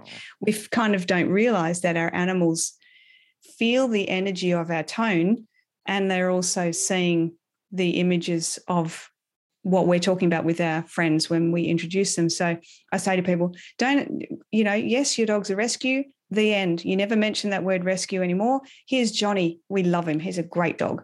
That's it. Mm. Mhm. Yeah. Um, So but I do go back and yeah, yeah. I do go back and I look at, you know, there was a dog that um, was tied to a tree. Um, he was a rescue and he had lung issues, but that's because he was never fed and he was eating sand and had Oh, inhaling sand into his lungs.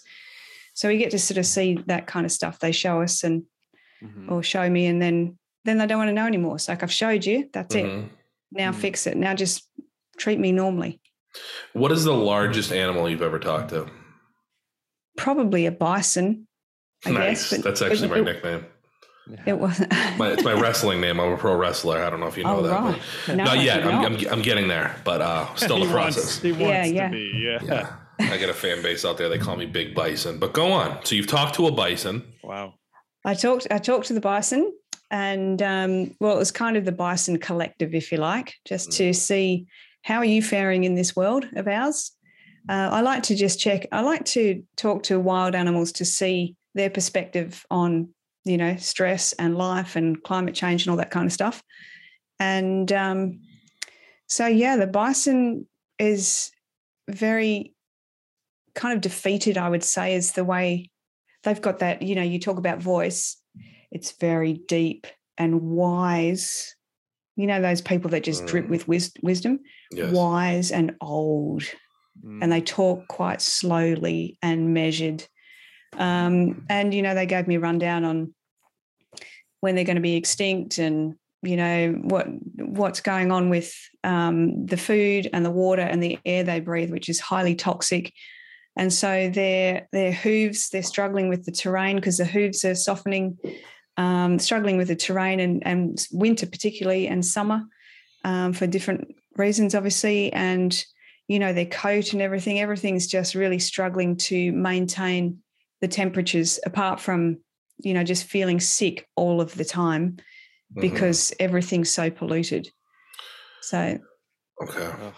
I have two more questions. Rob, do you have anything before I get into the serious questions here? Oh, um, I mean, I was curious if you ever go to the zoo. I haven't been to a zoo for a long time. I sort of I struggle with that. You know, the Yeah. It has to be depressing, I would assume. That's what. That's why I wanted to ask. I figured they'd be like, "Let me the hell out of here," you know, like Yeah. prison. very much unless they're born in the zoo. If they're Mm. born in the zoo, they don't know. They've still got that innateness of whatever their thing is, but um yeah, it is depressing. It's like, you know, I went to there was a there's a sanctuary up far north Queensland and it's beautifully maintained and they bring in injured animals and animals that have been try you know people have tried to care for them as humans but you know fed them the wrong thing and now they can't live in the wild type of stuff. It's an absolutely magnificent facility and i wanted to go in there and check on all of them. So we had um, koalas and we had a an eagle that had a broken wing and there were some emus and dingoes and um, cassowary which are these magnificent beautiful uh, birds here. And um, you know that so there's two cassowary cassowaries in this great enclosure that's got um, a water feature, you know, like a pool thing and tropical jungle sort of stuff. But it's not a big area because they just they've only got so much space. And these they're they're kind of the shape of an emu, I guess, or an Mm. ostrich, two legs, and they just run. They just go. Um, one of these had been in there for 30 years, something like that, and the other one had been there for quite some time. And she she was fine. She's like, oh yeah, you know, this is they're great. They look after us well. We get fed what we need to feed. And the other one is just pacing and edgy. And it's like he hated it. He'd rather hmm. die than be there. And Oh. same as the eagle, the eagle that had broken its wing that couldn't survive out there. He's like, I'd rather die than be in here. I do not want to be in here. And then there's the, there were three dingoes, and one dingoes because they would use the dingoes for education for the kids that come through from schools and you know go and learn about dingoes. And um, one of them just loved that. They loved he loved his job. His job was to be a part of the education process for the kids. Loved it. The other one didn't care either way, and the other one didn't want to be there. Hmm. So you know, it's kind of it's it's a mixed bag. Um, Uh, Here's my question for you. yes, Steve Irwin, big name over there, right? I'm Mm, assuming, yeah. right? The stingray that took Steve Irwin's life. Yeah. Does that stingray still exist? Could you talk to that stingray? Oh, yeah, I could. And do you think that stingray is walking around with any uh, guilt, any thoughts at all, or is it is he a stud in his world, or is it strictly business? Probably dead, but I don't know how long. Rob, please let her work. Number one Oh, is the gee. stingray alive? Not feeling that Stingray is still alive. Okay. Do you feel any remorse from the stingray? Stingray was doing Stingray things. Mm-hmm. And that's it. Doesn't even think about it. It's over. That's that's probably a very long thought. Mm-hmm. Oh, really? Okay. All right. yeah, Yeah. yeah. It's like, what do you want me to say? That's what we do. Yeah. Okay. Um, this is so. I'm going to ask you this question because we actually have a guest coming up in May. Is Bigfoot real? Because we have oh, a guy. I can't the- wait for this guest. Yeah, he's from the Yeah. Kentucky Bigfoot Research Center, and uh, this is the real deal. I mean, do you want to burst his bubble now, or do you want to support it? What are we thinking? Talk to me. Oh, gee, do I?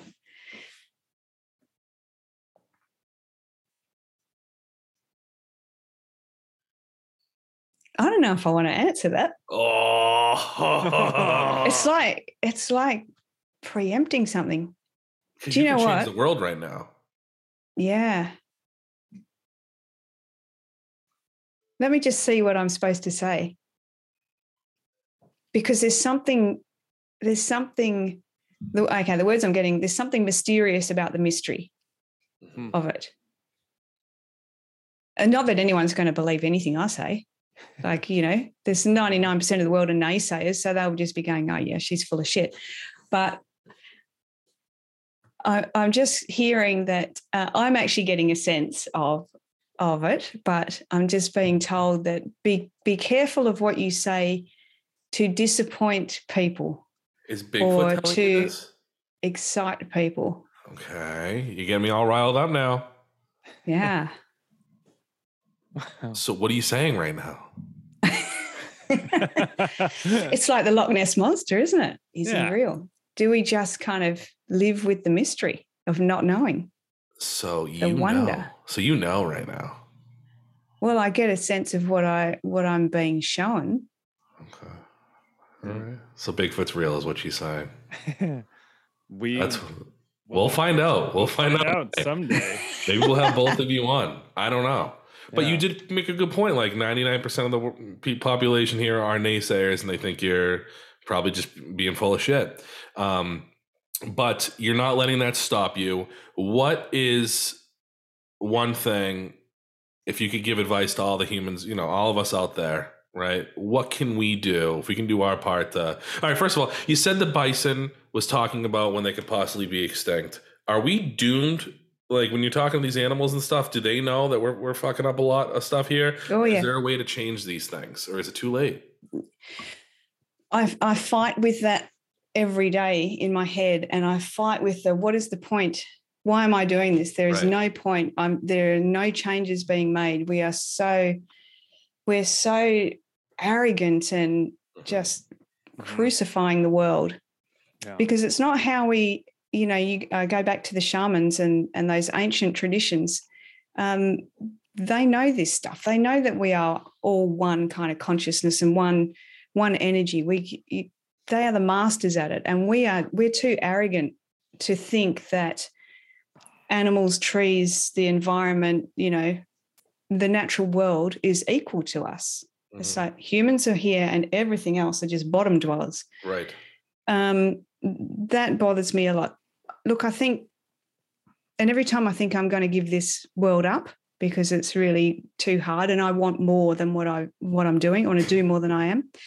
Um, I have the animals like come to me in my sleep, all like all of them, and they're like, "Don't give up on us. Just like what, be the ripple, be a ripple, and another little ripple can go out, and and we can." do something we can save someone somewhere somehow so the animals are very aware of what we are doing you Mhm. know and the octopus they are angry Octopus is pissed off. oh yeah They're super, Yeah. super And- smart.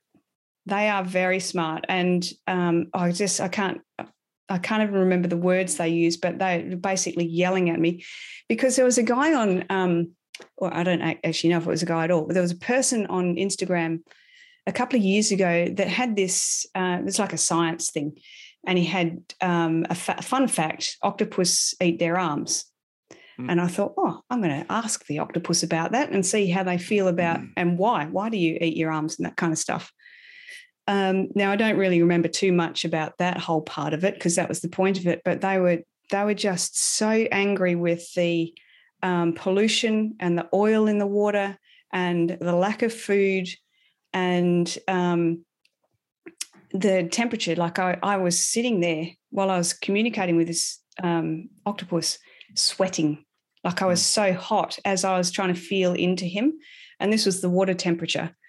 And he's like, clean up the oceans and get your ships to port, like get out of the ocean. And even the whales, like um, the humpbacks that I, I went whale watching uh, last year and was just checking in on them to see what was going on. And um, the vibration of the ships, like this constant vibration through the oceans that is affecting them Mhm. and their, you know, their digestive systems and things like that, but also how they, their sonar systems, how they see and feel themselves in the water and where they are and all that kind of stuff. So, and the great white, you know, there's so many shark shark attacks going on in WA. That's someone asked me to ask them why. Um, you know, it's like the the the axis of the Earth has tilted so minutely that you couldn't record it. Um, but it's changed their migratory channels and they're coming closer to shore. Um, but it's also getting warmer. The water's getting warmer. There's less food for them. Um, and but let's kill the sharks because they're Mhm. because humans have a right to swim at that beautiful beach. Oh. They don't have a right to feed in it, but we have a right, to, and they're they're competitive. So they see feel something, and the way that a human tastes to a shark, I can't describe it. There are no words, but if you can think of the most repulsive taste ever Mhm. and multiply that by 10 that's how we taste to them they don't hunt us down just because we they want to eat us so i don't know i think we just have to keep doing something Mhm. are we doomed kind of Mhm. Yeah, I kind of. we're not agree. doing we're not doing great work there are people making great inroads but there's a long way to go and we can't change the mentality of 90% of the population which doesn't give a shit You know, it's true too, because like I go to the ocean, you know, we go to the beach, right? Playing in the ocean. I'm like, wow, this is beautiful. This is nice, right? But are they like, dude, get the fuck out of here, right? Like, are they like, we're just like some dirty thing that's not supposed to be in there and just we're in their world just being a bunch of dickheads? Is that how they look at us? Or are Yeah, they yeah. welcoming? You know, all these beach ball, you know, these these hipsters, right? I love surfing. I love doing all that stuff. is that a selfish in reality? Like, is that a selfish thing that we're doing? Like, are we messing with their flow when you know Rob and his little hipster friends are surfing on the ocean? You can you can tell the truth. I think surfing is kind of a bit more inflow um, but at your own risk, you know, because you're part of the the uh, the thrill of the chase. But you know, it's the sunscreens that are that are getting into the coral and and the oceans and you Mhm. know and the fish and they're eating the big fish eating the little fish and so you know i think we can we can harmonize but we Mhm. need to be smart about it Mhm. All right. So Rob's not a complete scumbag. I don't even surf, so I wish I could. Like, well then you are definitely not a scumbag a Mhm, beach yeah. scumbag That's right. Mhm. Okay. All right. Um, Rob, any questions before I ask my famous last one? Or I don't know. I mean, I think this has been great. This I've has been really great. Enjoyed This- this. There's so much more that we can do. But you know, thank you so much for coming on here. Is there anything that you want to promote or anything that you, how do if I want to get in touch with you, I listen to this podcast, and of course, millions of listeners out there are listening to this, right? or they will be. Trust me now. you know you know i said that 99% of the population are naysayers i'm sorry this might be the zero people watching podcast for you No, trust me.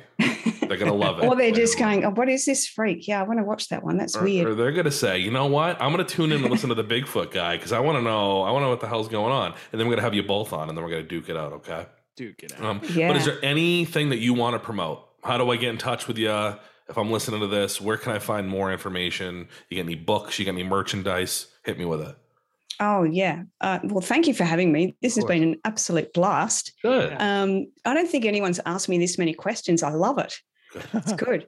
Um, I am in the middle of writing a book, so no, I don't have a completed book, but my website um, or the Facebook page will take you everywhere you need to go. The Holistic Animal Health Coach or rommiebuhler.com is my website, but then you need to know how to spell my name. So, you know, that's the tricky thing. Got one question for you. Yeah. Do you like grilling? Grilling is in a barbecue. Yes. So you do. You mentioned barbecue. barbecues. You use tools, you know, utensils, that kind of stuff. Yeah. You like seasonings? Yes. What if I told you that there is a place that even you in Australia can go on and get some authentic American made, Texas made seasonings, utensils, all of your grilling gear essentials? Was that something you'd be interested in? Well, we've got so many utensils, it's ridiculous. Um, but seasonings, mhm. Sauces, maybe, hot sauce, Mm. barbecue, you name it. Well, you're in the right place, and I'm going to tell you why. Because if you go on to www.grillyourassoff.com, all of those things are there for you. Even if you don't want to buy anything right now, or let's say you want a t-shirt or something, right? It's all there for you. They have all the apparel. If you go on their site and at checkout, you put in promo code Reality Tonic, which this is the Reality Tonic podcast, as of course you know. If you type in Reality Tonic, you get 15% off your order. Did you know that? sweet. Well, you got to know that now. And guess what? The Mm. best part, the best part of this whole thing is you can continuously put in that promo code, right? You buy a t shirt, then you go, oh, wait, I want to get some hot sauce for a friend of mine, right? You go back on there, you put in the promo code again. It's never ending. Boom. Okay. And it's people like you globally that are going to be purchasing this stuff. And you put in that promo code, and then uh, you reap the benefits of American made hot sauce. And I hope you're excited about that, just like I am. All right. So log on to www.grillyourassoff.com for all your grilling essential needs. And I thank you so much for coming on. And um, I think we're ready to sign off, Rob. Are you cool with that? Yeah, it's been a great chat. And, Okay. uh, yeah. So that's it. Thanks so this, for having me. of Awesome. course. Wake up to reality. To reality.